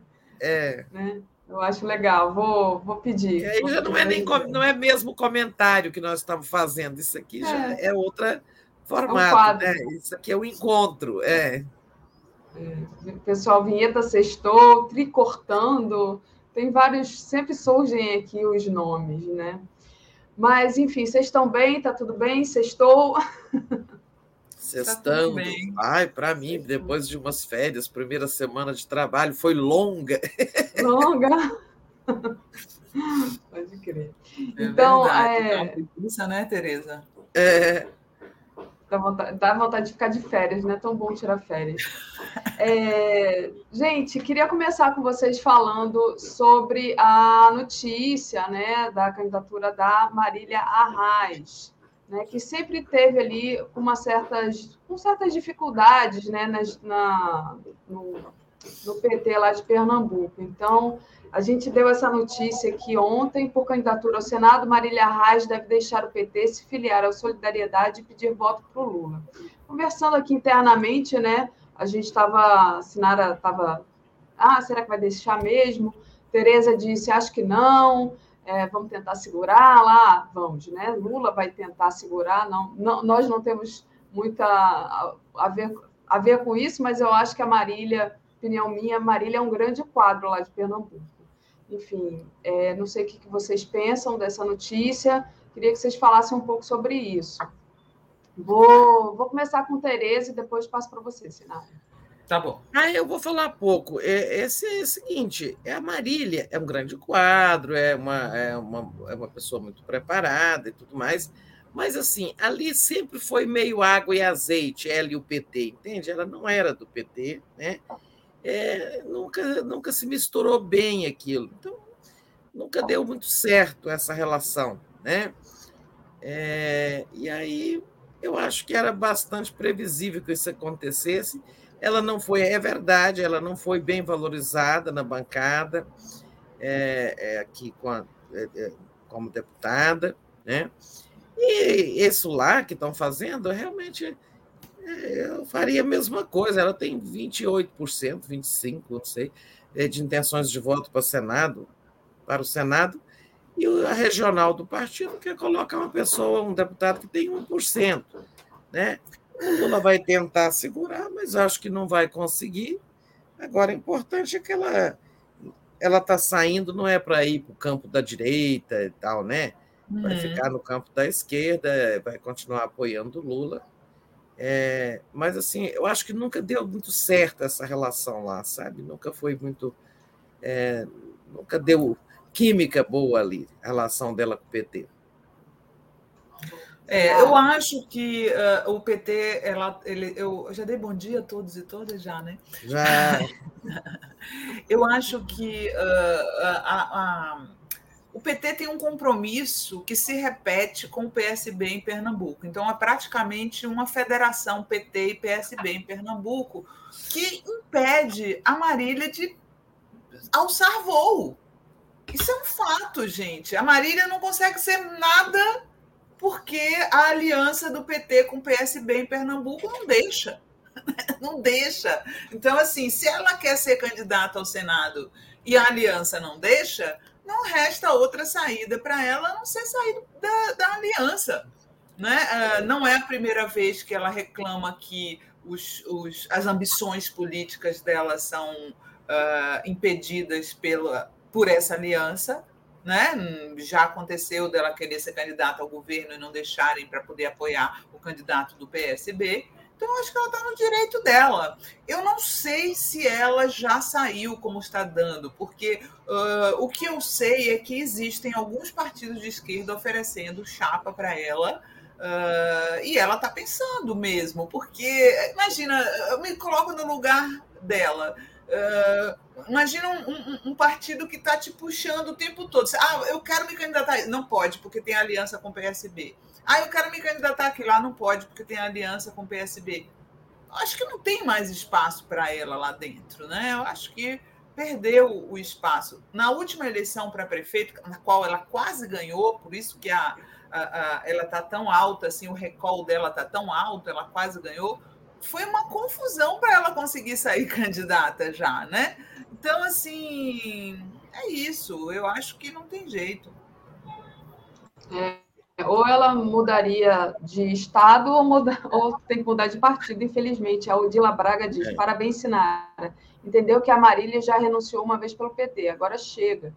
É, então tá aí, a Marília realmente é teve que renunciar algumas vezes. Agora, é, e eu é vi gente no Twitter falando que essa aliança já deu o que tinha que dar, talvez. Mas não tem jeito, né? Olha, é, são aquelas coisas do Brasil, né? da situação é, política. É, o PT precisa muito do PSB é, para precisa dessa aliança, né? Sobretudo nessas circunstâncias para derrotar um governo como o Bolsonaro, para governar depois um país destruído e tal.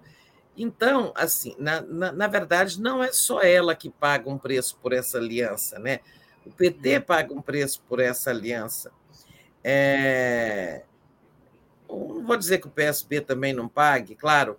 O, o, agora mesmo vamos ter o França lá em São Paulo. A pesquisa de ontem mostrou o Haddad bem na frente dele, é, não muito na frente, mas ele em segundo lugar. Né? O que fará o França? Né? O França, o Márcio França lá em São Paulo, ou ele continua a, a, na disputa para o governo de São Paulo, com a Haddad na frente e corre o risco de é, sério risco de, de ser derrotado, é, ou ele vai para o Senado por essa coligação PT-PSB, mas as pesquisas também mostraram, a pesquisa Quest mostrou o Datena disparado para o Senado, então Márcio França fica ali, né? Se eu for para o Senado também posso ser derrotado pelo Datena. E outro exemplo, lá no próprio Pernambuco, é, o senador Humberto Costa, né, era favorito disparado para o governo do Estado, né, a candidatura dele. Mas desistiu, abdicou para facilitar a aliança com o PSB. Né? Por isso que uma federação, é, se tivesse da, prosperado, a, a federação é, era boa, né? era uma iniciativa apontando para uma unidade futura das esquerdas, né?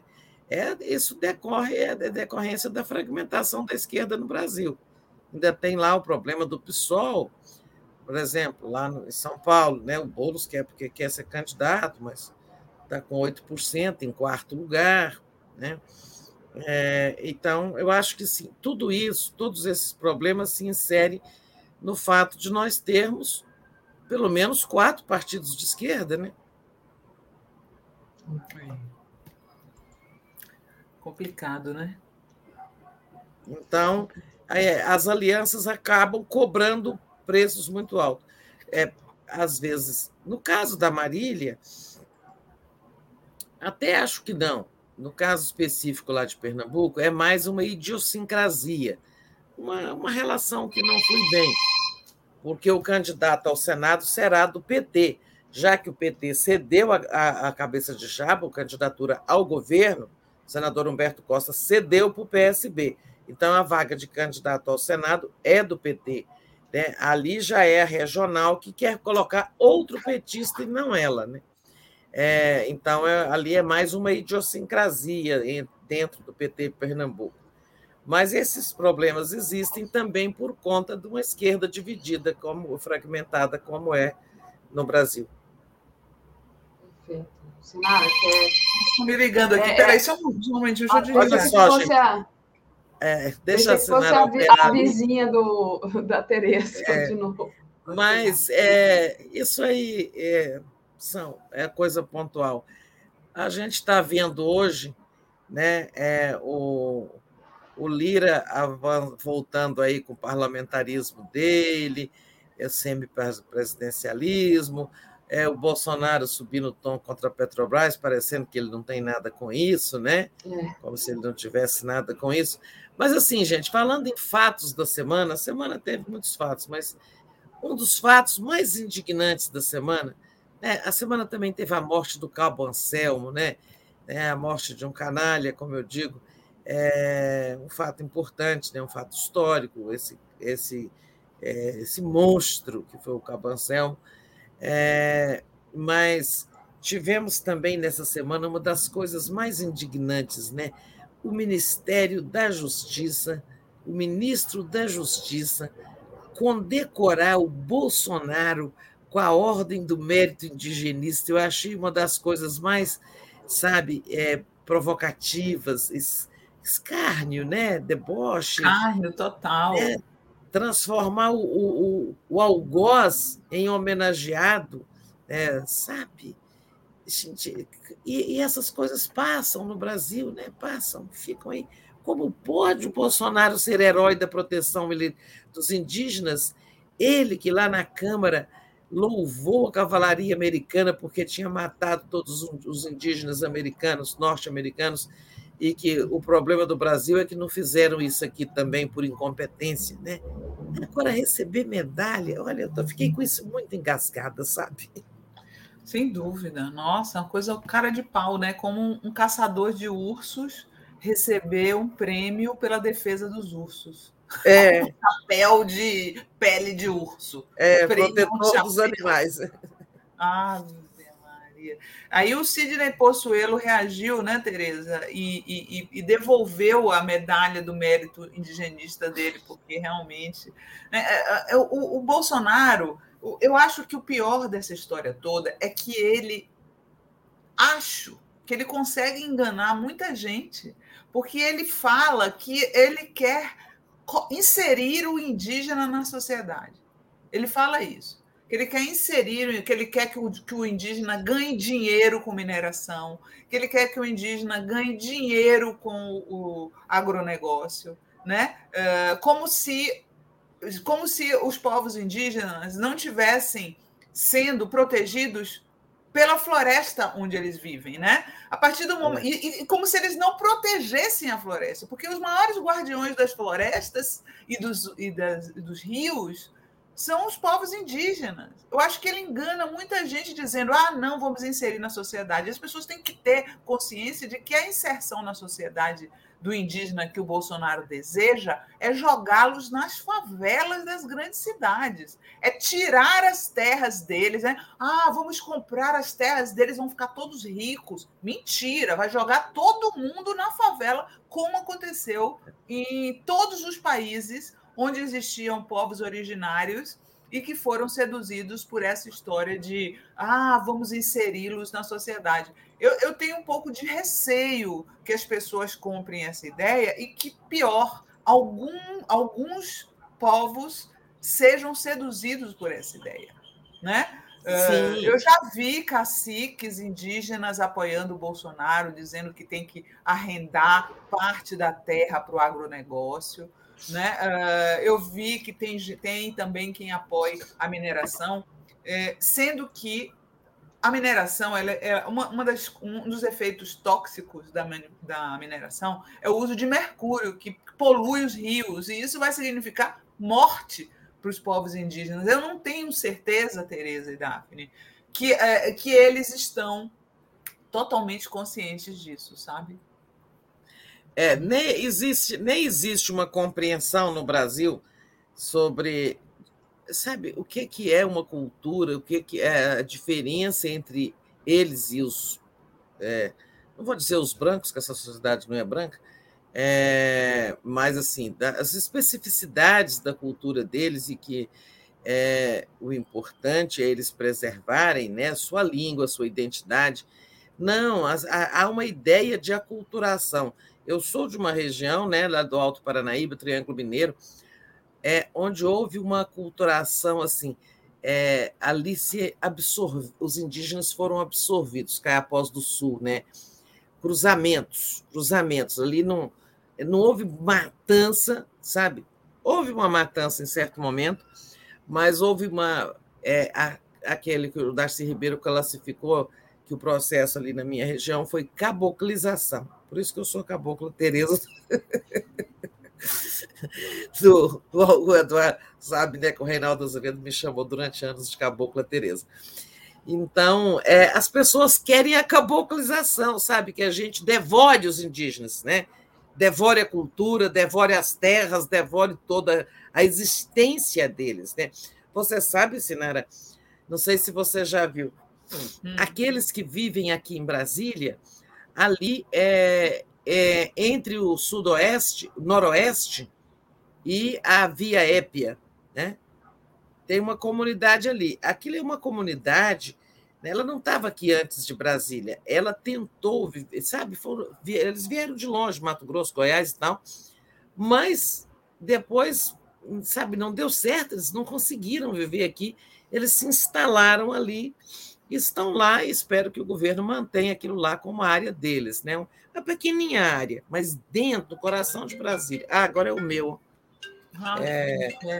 E o pior é que é por spam, né? A gente, meu é. telefone, é. meu, meu telefone, gente, ele não toca nunca, é muito raro. Eu, geralmente os meus amigos, quando vão me ligar, falam: posso te ligar agora? É, Aí é. ligam. Ninguém liga de surpresa, assim, hoje em dia, a não ser spam, né? Nem no meu aniversário uh, eu, eu, recebi ligações. É, Sem prévio aviso. Não, não, não recebi. É, é incrível isso. Eu, eu olhei aqui a, a ligação que estava vindo. Agora, tá já... para entrar no ar, né, Sinara? Tá ah, para. Eu acho que o prazo de dois meses está acabando. Uhum. É, essas ligações de, de, de telemarketing, de spam, essas coisas todas, é, vão ser precedidas do prefixo, acho que, se não me engano, 033, né? Isso. 0303. Aí vai ficar bom, é, não sei se é 033, um número aí que tem três. É, e aí a gente vai poder identificar que é uma ligação spam e não atender, né? Eu tô louca O meu celular já avisa, já avisa, ligação suspeita de spam, aí eu já nem entendo. Sabe o que, que eu fiz é, no meu celular? Eu, os dois Você tá, toques, tá, tanto o toque tá, para o WhatsApp Tá não, mas é, é, é, é, assim, é chamada de tô... telemarketing. Vocês estão me escutando? Travou tudo. Está um pouco travado. Você está em outro lugar? Não está em casa? Oi, está me escutando? Sim, eu estou no Rio. Você deu uma congeladinha. Resolvi um. É, dei uma congeladinha, mas aqui tá quente pra caramba. Foi só na internet. Você eu tá no fui, Rio de Janeiro? Eu vim resolver um. É, tô aqui no Rio, na casa da minha mãe, e aí eu vim resolver um problema familiar aqui, mas já tô voltando em breve para para as Alagoas. E sabe o que, que eu fiz no meu telefone para me alegrar, digamos assim? Tanto no toque do WhatsApp quanto no toque do telefone comum, que é realmente o spam que me liga o tempo todo, eu botei o som das campanhas do Lula presidente. Botei é, daquele primeiro do Lula lá e agora daquela é, do último, né? Do último antes dele ser preso. Então, toda vez que toca o meu telefone, toca a musiquinha do Lula, todo mundo na rua para e fica me olhando de onde vem a música. Normalmente é dentro da minha bolsa que estão me ligando. Então, com isso, eu já não me irrito mais com as ligações de spam. Gente, eu vou aproveitar essa paradinha, espero que eu não congele, para ler aqui os superchats e pedir para o pessoal deixar o like e compartilhar essa live, que é muito importante, e também fazer uma assinatura solidária em brasil247.com.br apoio. É, ou então torne-se membro aí no YouTube. O Gilberto Cruvinel diz: Bom dia. Alegar que índios negociarão suas riquezas é mesmo que dizer que sem a CLT o trabalhador vai, vai negociar com o patrão. É, carneiro negociando com o leão. Márcio Ribeiro, quando vendemos todas as almas dos nossos índios num leilão. Marcos Aristides, o ex-diretor da RT, que é a Russia Today, disse em entrevista à TV VRT que o conflito cessa 21 ou 22 de março, disse ele. Diógenes de Sinop. Bolsonaro, voz de Satanás. Não seja cúmplice. Não seja omisso. O Euclides Roberto Novaes diz que somos lindas. Obrigada, Euclides. O Adsworth diz, e a entrevista da Heloísa Helena? Pergunta. O Fernando Bai diz, meu último ano com o PT, passei 30 anos clamando por investigaçãozinha no PSDB. Quando ocorre um negocinho, ah, não é para atacar o Lula. Ele disse, não sei se eu entendi direito não, Fernando Bai, mas tudo bem. Ah, Repete aí. O... Do Fernando? É. Ah, peraí, deixa eu pegar, deixa eu pegar aqui, Tereza. Ah, não, já passou. É, não, ele está. Ele tá, Acho que ele está falando é, do Alckmin, da, da, da tá investida da PF. Pois é, mas é, porque estava falando que era o último é, ano dele no, no PT, e eu não sei se ele estava reclamando do PT e que ele saiu do PT, ou se ele não estava reclamando, mas que ele estava falando do Alckmin é. E o... Mas manda aqui, Fernando, que eu leio depois. A Thaís disse que o telefone dela toca festa no AP, deve ser bem animado também. Mas eu sugiro, né, um pouco antes das eleições, vocês botarem aí o jingle do Lula, que a gente causa, assim, se está num supermercado, na academia, toca o jingle do Lula. Lula lá? Lula lá? É, eu tenho o Lula lá e tenho aquele outro, o último, que eu acho bem legal também, né? É... Mas eu já, eu já descobri que é o seguinte, a situação está num ponto tal que, muito mais do que você falar a favor do Lula, Nesse momento, a campanha tem que ser de desconstrução do Bolsonaro. Né? É, é, você, qualquer conversa tem que começar assim: olha, não podemos ter mais quatro anos de Bolsonaro. Né? Ah, você pode até votar em outro e tal. Sabe? A, conversa, a primeira aproximação de, um, de uma pessoa que está assim é tirar ela do bolsonarismo, porque eu estou muito preocupada com a resiliência do Bolsonaro. Né? As pesquisas dessa semana, é, primeiro veio uma com uma diferença muito curta entre o Bolsonaro né, e o Lula, aí veio essa Quest, que, que mostrou a diferença maior, né, 18 pontos, mas mês passado era 22. Esse mês, agora já, vi, já a pesquisa já veio só com 18. O Bolsonaro tem tido uma recuperação, não é tão grande quanto pareceu mais para o começo de março, mas ela existe. E ele está jogando pesado demais, com dinheiro público. Olha, o pacote de bondades de ontem né? teve de tudo. Né? FGTS, é, liberação, 13 é, terceiro para os aposentados, permissão para que até os, os beneficiários do Auxílio Brasil possam fazer empréstimo consignado, dando como garantia né, para ser abatido no auxílio, nos 400 reais. Né? Então, assim, a coisa está. Ele vai jogar muito pesado.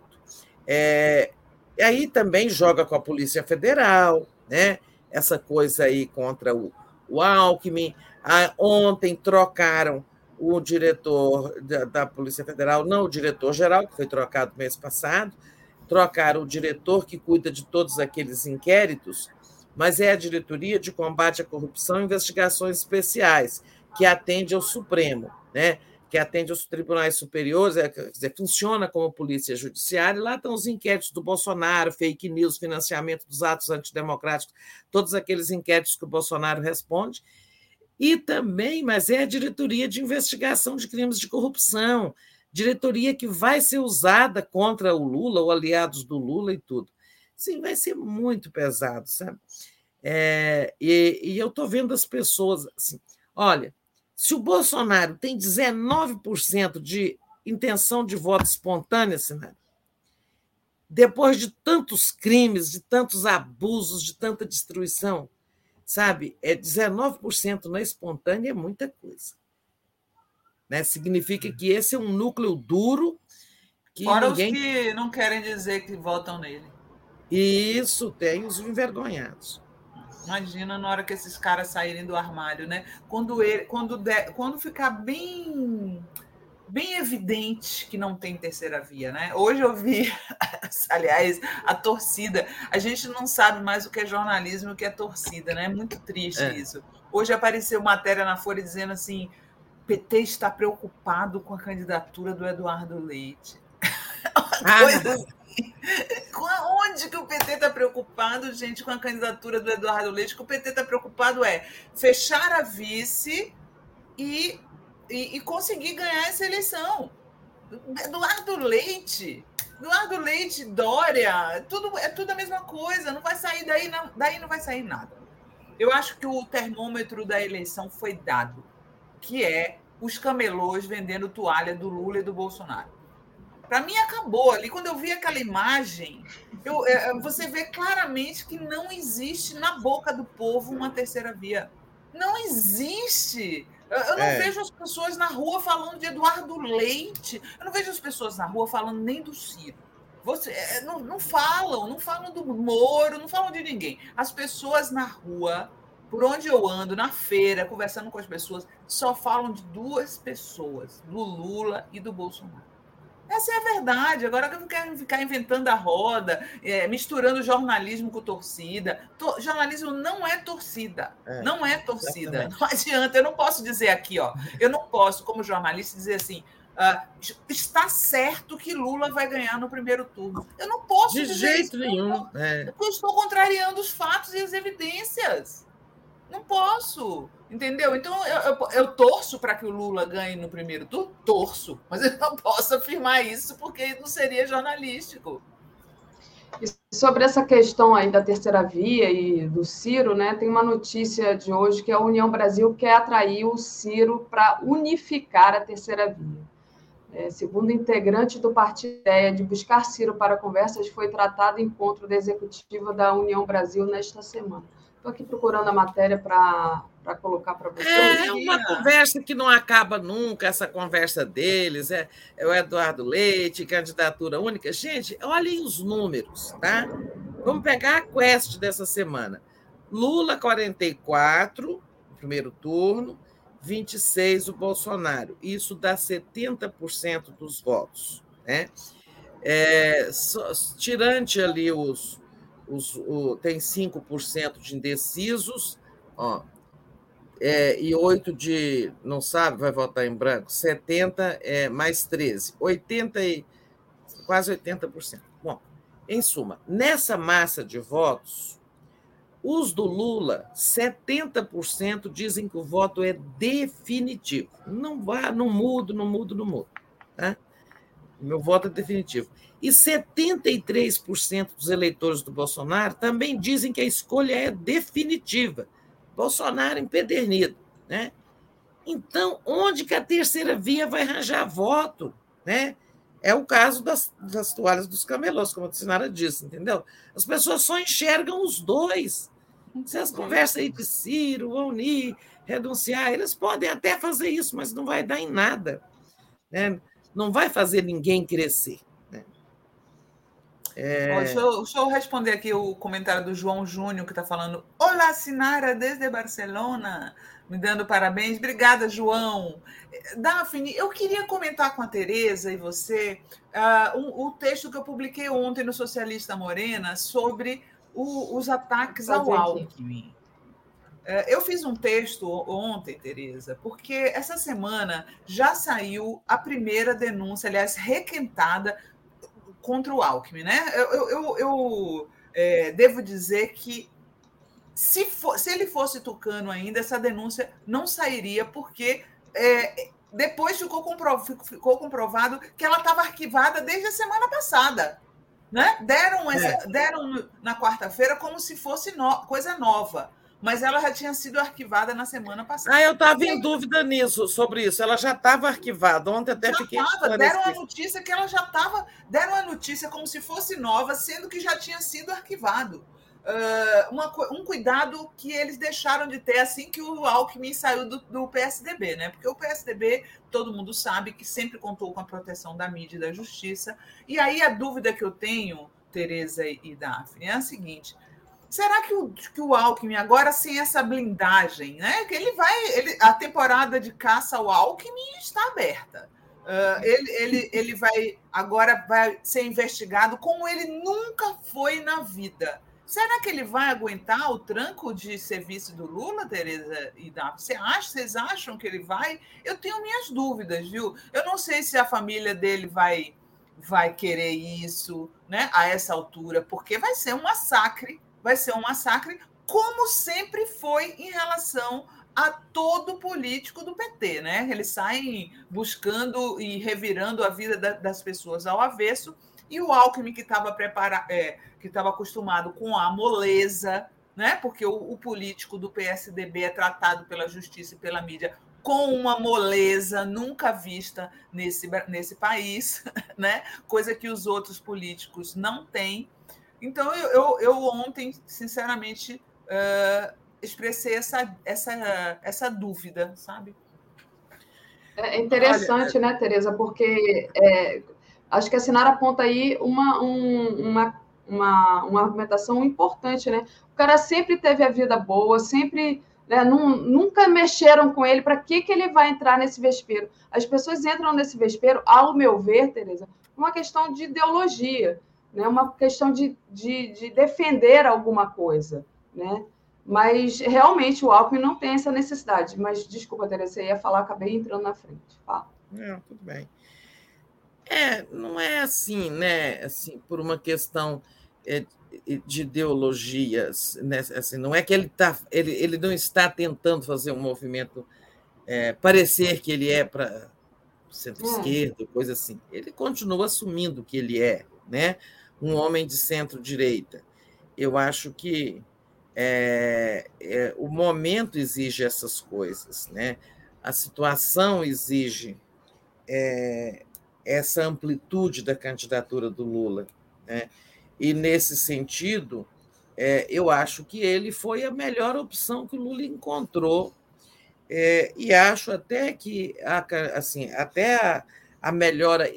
O Lula nunca quebrou aquele muro de preconceito, de resistência ao PT que havia em São Paulo contra esse candidato. Ele, ele sempre perdeu em São Paulo. Né? Ontem a pesquisa Quest mostrou é, o Lula liderando e o Haddad também eu acho até que já começa a haver benefícios é, em São Paulo da candidatura, da, da, da parceria com o, o, Alckmin. Tá? Agora, se ele vai aguentar, vou ler seu artigo depois, Sinara, eu não li, não. Eu tive um dia tumultuado. Se agora, se ele vai aguentar o tranco, realmente é uma boa pergunta, porque vão para cima dele, vão. Vai depender de qual é o tamanho, assim, que calcanhar de Aquiles ele tem que vulnerabilidades ele tem, né? É, que pontos realmente nevrálgicos ali ele pode, que tiro ele pode levar, que é um tiro mortal.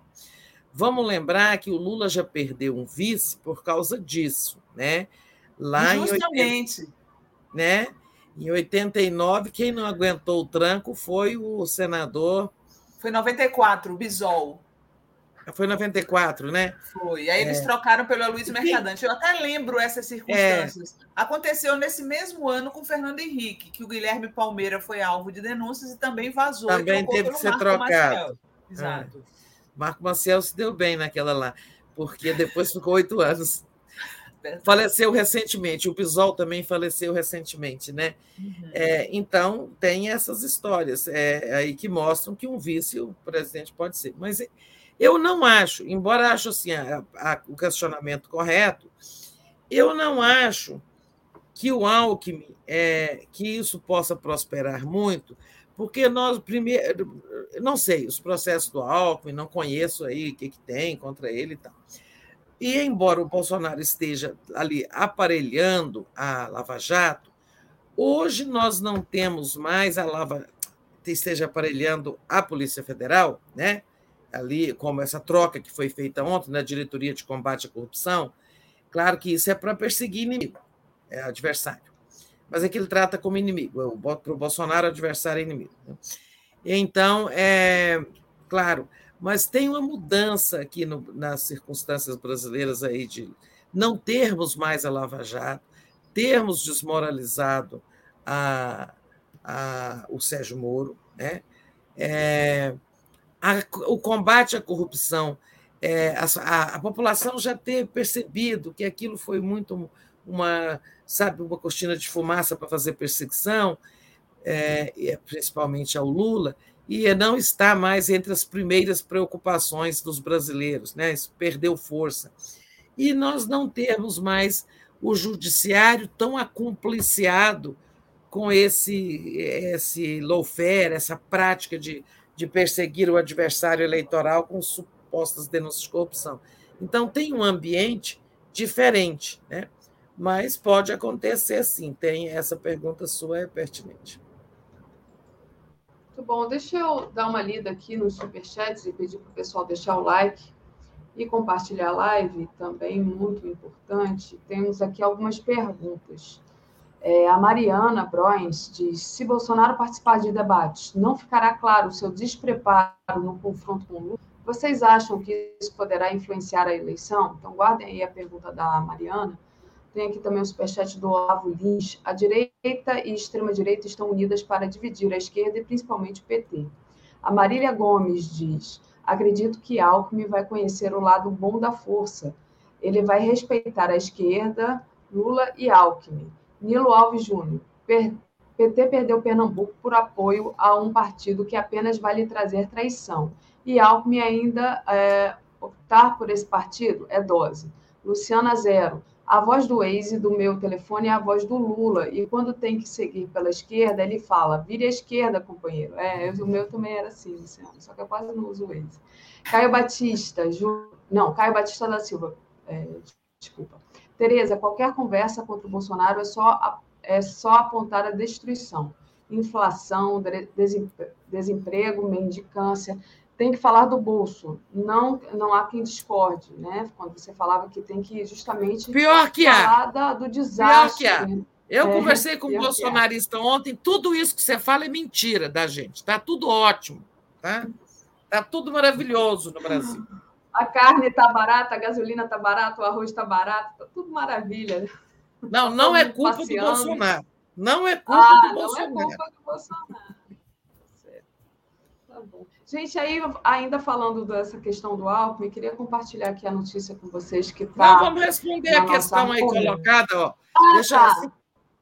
Vai lá, Sinara. A pessoa que perguntou se a gente acha que debate pode expor Fala a fragilidade.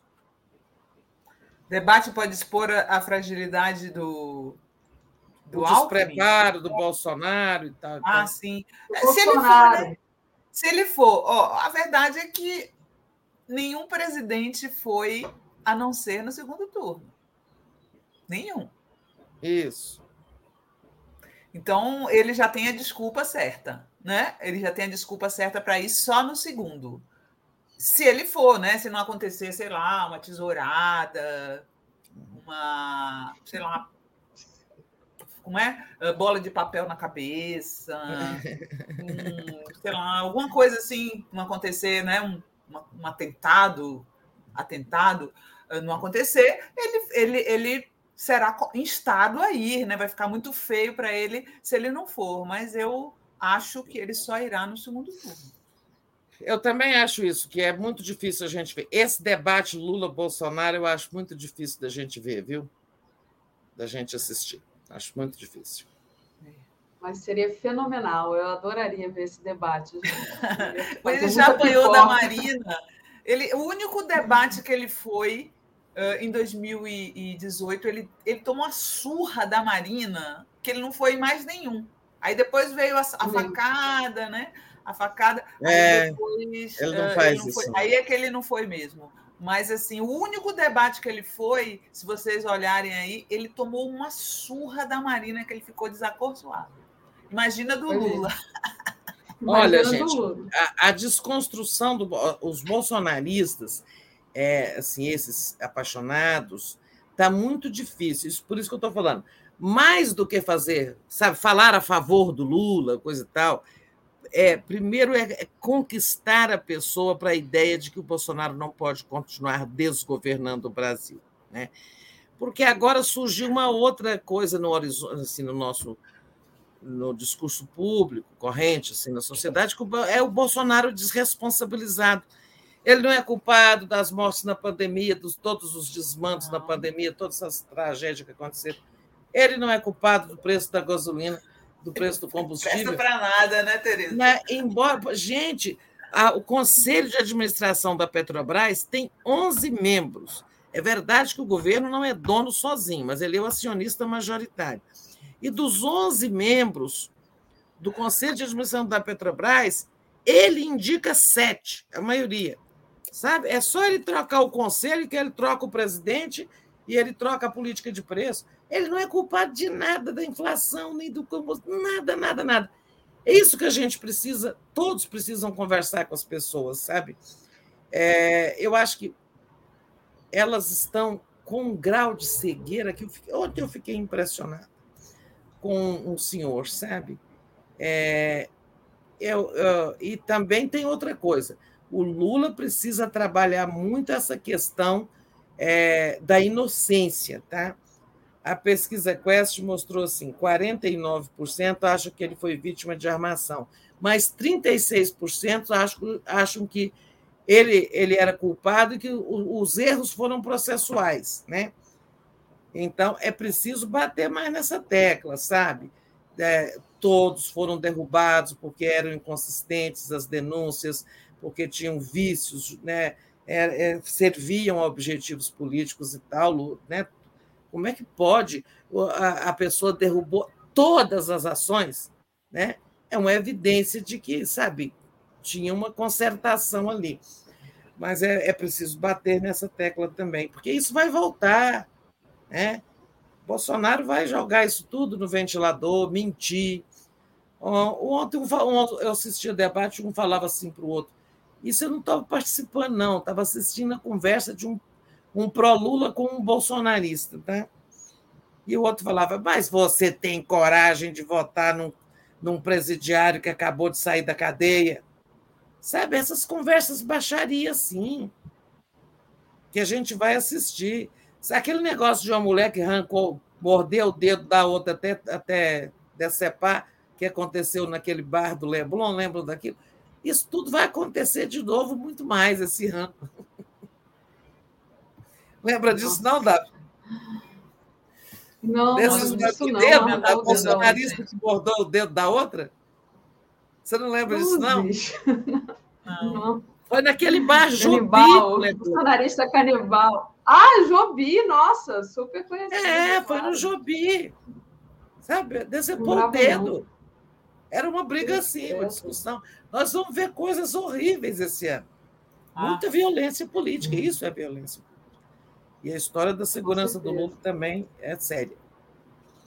Também E ele é foi séria. criticado Ah, ontem nas redes sociais por ter reforçado a segurança no Paraná, sendo que a caravana recebeu até tiro da última vez que ele foi lá, né? É, Ah. as, pesso- as pessoas são muito engraçadas. Uma hora falam que o Lula não sai, aí o Lula sai com segurança, como ele tem que sair mesmo, né? Porque ninguém pode vacilar. Ah, vocês viram que o próprio Joaquim Barbosa falou que esses camaradas aí são, são gente muito perigosa, são gente muito perigosa, né? Qualquer Claro. coisa pode, acontecer. O tipo de loucura que tem no, no, no Brasil hoje. Não sei se vocês viram ontem, eu fiquei tão, tão chocada com um cara falso médico que simplesmente, ah, entre aspas, atendeu uma pessoa na estrada que estava com a perna presa nas ferragens, decepou a perna da pessoa. meu Deus. Amputou, né? Ele amputou a perna da pessoa e aí eh, os outros médicos estavam acharam a técnica dele estranha, foram ver o cara não era médico. O cara estava se prestando serviço à concessionária sem ser médico e, e arrancou a perna da pessoa. Ninguém sabe o que aconteceu até agora. Ah, e ele estava prestando serviço à concessionária da rodovia privatizada? Exato, exato. E aí ele foi lá e, e- e tirou a perna do, do cara que estava presa nas ferragens. Só que as pessoas, os socorristas que estavam por perto, acharam estranho o, o- a, a- a, entre aspas, técnica que Imagino que sem anestesia, né? A técnica que ele usou para cortar a perna da pessoa. Imagina. Parece o filme de mundo- o terror. mundo tá muito louco. O mundo está muito louco, gente. A- a- o, o cara português que começou a stalkear a, a, a Paola, a, a atriz Paola, e, e foi parar dentro da casa dela. Ele foi parar dentro da casa dela. O namorado dela, o Diogo Nogueira, teve que, que, que, que, botar o cara para fora. Você imagina que ponto chegou o mundo de hoje. Sabe? Às vezes eu caminho aqui em casa e fico pensando assim, gente, todo mundo se tornou um alvo do maluco de rede social. Um doido que pode se passar por médico, pode, sabe? Que doideira, né? Eu acho muito louco. Eu nunca tinha visto uma coisa dessa, uma pessoa amputar a perna da outra sem ser médico. Eu nunca tinha Parece visto. roteiro de filme de terror, de filme de suspense. Ah, não, Brasil está muito doido. Deus Está muito doido. É. É, meninas, deixa eu ler aqui as mensagens, né? Eu tinha colocado aí a questão, o Lula vai hoje para consolidar o Palanque do Paraná aí, é, com o Requião, né? E, e também, a, só para dar a notícia, porque já foi dada mais cedo, que o Alckmin deve, é, decide marcar a filiação do PSDB para quarta-feira, dia 23 de março. E aí vai se tornar realmente o vice do Lula. Ah, saiu Mas, isso? Alguém saiu. me prometeu comentar, é, me informar desse dia hoje? Já saiu. É, mas a pessoa não chegou a me contar que era dia 23, estava me devendo essa informação. Então, 23 de março, quarta-feira que vem, porque o Lula quer pôr o pé na estrada. Né? Então, é isso. O Alckmin se filia dia 23, e com isso a janela partidária já está se fechando e deve ser dia 9 de março o lançamento da candidatura num grande ato em São Paulo. 9 e depois, de. É, 9 de abril. E depois, ó, pé na estrada. Lula vai Perfeito. circular e está precisando mesmo. Tem que chacoalhar. Exato. E aí, só para é, terminar aqui, deixa eu ler os superchats, e aí eu queria um último comentário é, de vocês a respeito da pandemia. Eu estou aqui no Rio, nossa, gente, acho que só eu estava de máscara ontem na rua. Mas deixa eu agradecer a Ana. Aqui em Brasília tem muita gente de máscara, né, Sinara? É, totalmente. Eu, eu fui no mercado ontem. Feira, eu fui na feira sábado e estava todo mundo de máscara. Se eu disser para vocês que eu vi uma pessoa sem máscara, eu, eu estaria mentindo. Eu fui, na, eu fui no supermercado ontem e só tinha uma senhora, ela e sua filha, desfilando sem máscara. O resto estava tudo sem máscara. E elas ficavam destacadas, sabe claro. assim? É, é, eu, eu, eu não sei se foi o recorte que eu estava, né, aqui na Zona Sul, o pessoal passando na calçada, não estou dizendo assim, eu não Não, mas se na Zona Sul está assim, eu acho que no subúrbio é, é, é do mesmo jeito. É. Mas eu estava eu tava, assim na frente do meu prédio, então eu não, eu não fui para lugar nenhum, né? Eu só fiquei aqui é, no prédio, no prédio, obviamente no elevador as pessoas estão andando de máscara, mas assim, na rua, na calçada, eu vi todo mundo sem máscara e fiquei assustada, porque Maceió não está assim, não. O pessoal está andando de máscara ainda na calçada. É, não todo mundo, mas muita gente. Deixa eu só ler aqui, e aí eu já passo para vocês comentarem, fazerem um comentário final, que já está terminando. Tá acabando, é. O Fernando Bai diz: o lado de lá faz muita bobajada e causa um bololô danado. O lado de cá só fica de butuca e neca de pitibiriba. O PT está muito atrapalhado. A Ana diz: o gado recebe enxurrada de fake news o dia todo, por isso não há lógica e fato que os, os convença. A Carmélia diz: admiro as pessoas que se dispõem a conversar com os bolsonarentos. Acho muito necessário, mas não tenho condições de fazê-lo. Minha paciência está abaixo do volume morto.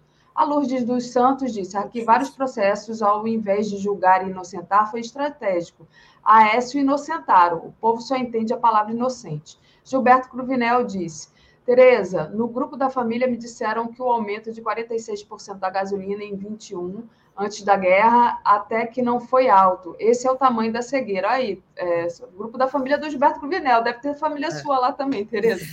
O João não, é Júnior. Do dele, do, do clã dele. Estou brincando. O é. João Júnior mandou aqui um, uma contribuição. É cegueira mesmo, é, é cegueira. José Prudente, de Almeida. Gente, não haverá segundo turno. Será primeiro turno com 67% dos votos válidos. Ciro, Dória e Moro desistidos e a base de Lula com 313 deputados. E ele ah. manda beijo. A Marília Gomes disse que não vai haver debates. E aí, só para finalizar, ah, tem um aqui também, ó. Peraí. Thais Neves, a minha prima ama o Alckmin, mas não vai votar nele com Lula. O Lula nunca, falando aqui a, La, a Laís, é, falando do antipetismo. Né? Só para finalizar, o, queria trazer a, a notícia que o, Queiroga, o Queiroga quer reduzir o grau de emergência sanitária da Covid-19. Então, essa mudança de classificação é, terá efeitos nos registros emergenciais de algumas vacinas de medicamentos para o tratamento Covid-19. Foi o que a Tereza trouxe durante a semana, né? Que, bom, é complicado. Além de tudo, agora a gente ainda vai poder ter mais dificuldade de adquirir, né? As vacinas, os medicamentos, todas as coisas que a gente precisa com urgência. Mas a gente só tem um minuto, na verdade, não devia nem ter colocado o assunto, mas passo para vocês fazerem uma uma palavra de despedida e Sinara trazer o que, que vai rolar hoje no programa. Nossa, lá, lá no que a Sinara, a Sinara encerra com a programação dela. Então fala. É, é, não, é isso. Semana acabou com algum vislumbre de paz, né? Ali, esse vazamento da, da, daquele esboço de paz, mas por outro lado, a temperatura subiu demais, né? E os efeitos continuam aqui sobre o Brasil, né? Semana que vem vamos ter aí muitas coisas, né? Vai ser uma semana animada. Então, desejo, vamos ter é, filiação do Alckmin, vamos ter saída de ministro do Bolsonaro para virar candidatos, etc. É, então, desejo um bom fim de semana a todos e todas. Encerramos com a Sinara nos contando o que, que a gente vai ver às 5 da tarde.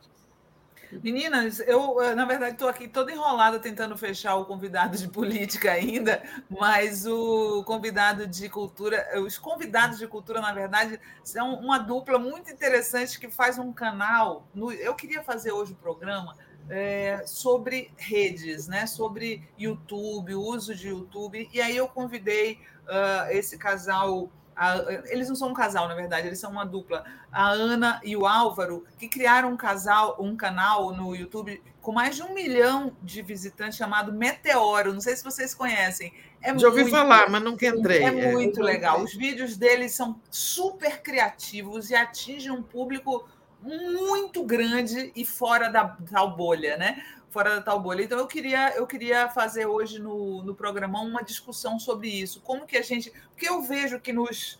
Que no, aqui, pela, medindo pelos superchats dos nossos programas, é, são sempre pessoas que pensam mais ou menos como a gente, né? A gente não vê uma, as pessoas chegando aqui com dúvidas, sendo ganhas pelo nosso discurso. Eu acho que a gente tem que ampliar o nosso público para esses indecisos, digamos assim. Exatamente. Sabe? Esse é o dilema, né?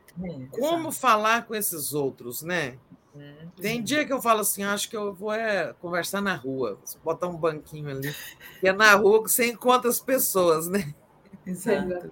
E, e as pessoas estão tão carentes, né? Outro dia eu peguei um, um Uber, aliás, peguei vários Ubers seguidos que meu, meu carro estava na oficina, que eram mulheres, que eram mulheres. E a última mulher que eu peguei no Uber, ela ah, começou a conversar comigo e tal, não sei o quê. Ela falou assim: Ah, você é baiano? Eu falei: Sou. Ele falou: Ah, então você é fora Bolsonaro. alívio, alívio dela, coitada, porque ela falou: a gente não pode conversar sobre política, sabe, aqui no, no, no aplicativo, porque uh, dá problema, claro, né? É. Não pode agradar todo mundo, mas o alívio dela, ela encontrou uma pessoa que podia ser fora Bolsonaro igual a ela, foi enorme. É, eu tenho uma conhecida que é dirige Uber e ela disse que é o seguinte, que ela sente a redução, porque diz que até do, dos bolsonaristas, que é, é da, né, o bolsonarismo, é, assim, a maioria dos passageiros eram tudo bolsonaristas, hoje ela já encontra mais do outro lado também e tal. Mas é, eles têm restrições para falar, né? É. Exato. Mas se, se dá brecha, ela fala, igual é, como você aconteceu com você. Mas Gente, então vamos meninas. ver como é que chama o casal mesmo? Ana casal numa dupla? E Álvaro, eles são jornalistas e fizeram o canal Meteoro Brasil. Eles falam de muita coisa e são progressistas, né? A abordagem deles política é sempre progressista. E eu quero saber como é que eles. Pois é, isso pensam. que é muito necessário, sabe? E o, que é, e o que é que eles querem sugerir para os canais de esquerda, né? Vou fazer uma prospecção com o Álvaro e a Ana hoje. Legal, 17 horas lá no canal da Fórum. ainda estou fechando aqui. Eu estou querendo, na verdade, ver se eu consigo levar a Marília Reis ou alguém de São Paulo que possa comentar bem essa história do Alckmin, sabe? Esse, esse meu, essa minha uh, insegurança em relação à força dele de enfrentar a, o massacre que virá. Muito bom. É, deixa eu agradecer a Vera Bocaiúva, é, que mandou superchat, isso, Tereza, Banquinho na Praça, e o Luiz Obrigado, Carlos Reis, Meteoro com Álvaro e Ano produz matérias com excelente nível de investigação e ponderação, embora mostrem que eles têm lado. É, mas eu acho que tem que mostrar mesmo qual é o lado. Porque eu vou ver é assim, sua entrevista e vou entrar no canal deles. E eu quero saber isso, como é que a gente rompe essa bolha, né, gente? Deixa Exatamente. eu trazer a, a, programação da gente aqui agora. Às 10 horas agora já começou, veias abertas, novo comando na Petrobras e agora. Não, desculpa. O imperialismo ameaça mais uma vez a América Latina, é o, é o tema do Veias Abertas. 11 horas, Giro das 11, 13 horas, Vitor Marques, o socialismo ainda é uma alternativa. 14 horas, Tríptico. 16 horas, Léo Quadrado. 17 horas, Pauta Brasil. 18h30, Boa Noite 347. 21 horas tem A Vida Social da Internet com Laura Graziella, aula, é a aula 3 do nosso curso. Às 22 horas, o dia em 20 minutos. E às 23 horas, live do Conde. Meninas, obrigada. A gente vai encerrando por aqui. Beijão para vocês. Vai. Uma hora ah. vamos discutir o seguinte: por que, que os grupos bolsonaristas estão funcionando, alimentando, dando discurso para eles, e se, está, e se essa tática dos grupos do lado do Lula está funcionando? Ou se são grupos. Eu estou com a impressão que os grupos são também bolhas, sabe? Hum. São grupos de pessoas que pensam iguais. É e que querem sempre ouvir as coisas que com, com, com as quais concordem eu acho é. muito, muito complicado isso, né? A gente tem que aprender a ouvir as coisas que não que você discorda para poder você ficar pensando, né? Eu acho, eu acho tão bom é, discordar. Eu acho bom discordar, sabe? Discordar com civilidade, né? Agora, Exato, quando alguém te dá coisa, aí fica difícil. Sem arrancar o dedo do... de ninguém, né, Tereza? Gente, beijo. Boa aqui no... para você. Só para eu comentar aqui que Uh, uh, tem um monte de gente aqui adorando, dizendo que o Meteoro é maravilhoso. Então eu espero vocês lá para conversar comigo. É, com, eu vou ver com a Ana e o Álvaro. Estão falando aqui que ele é um casal, eles são um casal. Eu ainda não descobri, tá, gente? Vou descobrir hoje à tarde. Um beijão. Então tá, beijo, bom fim de semana. Eu até de noite.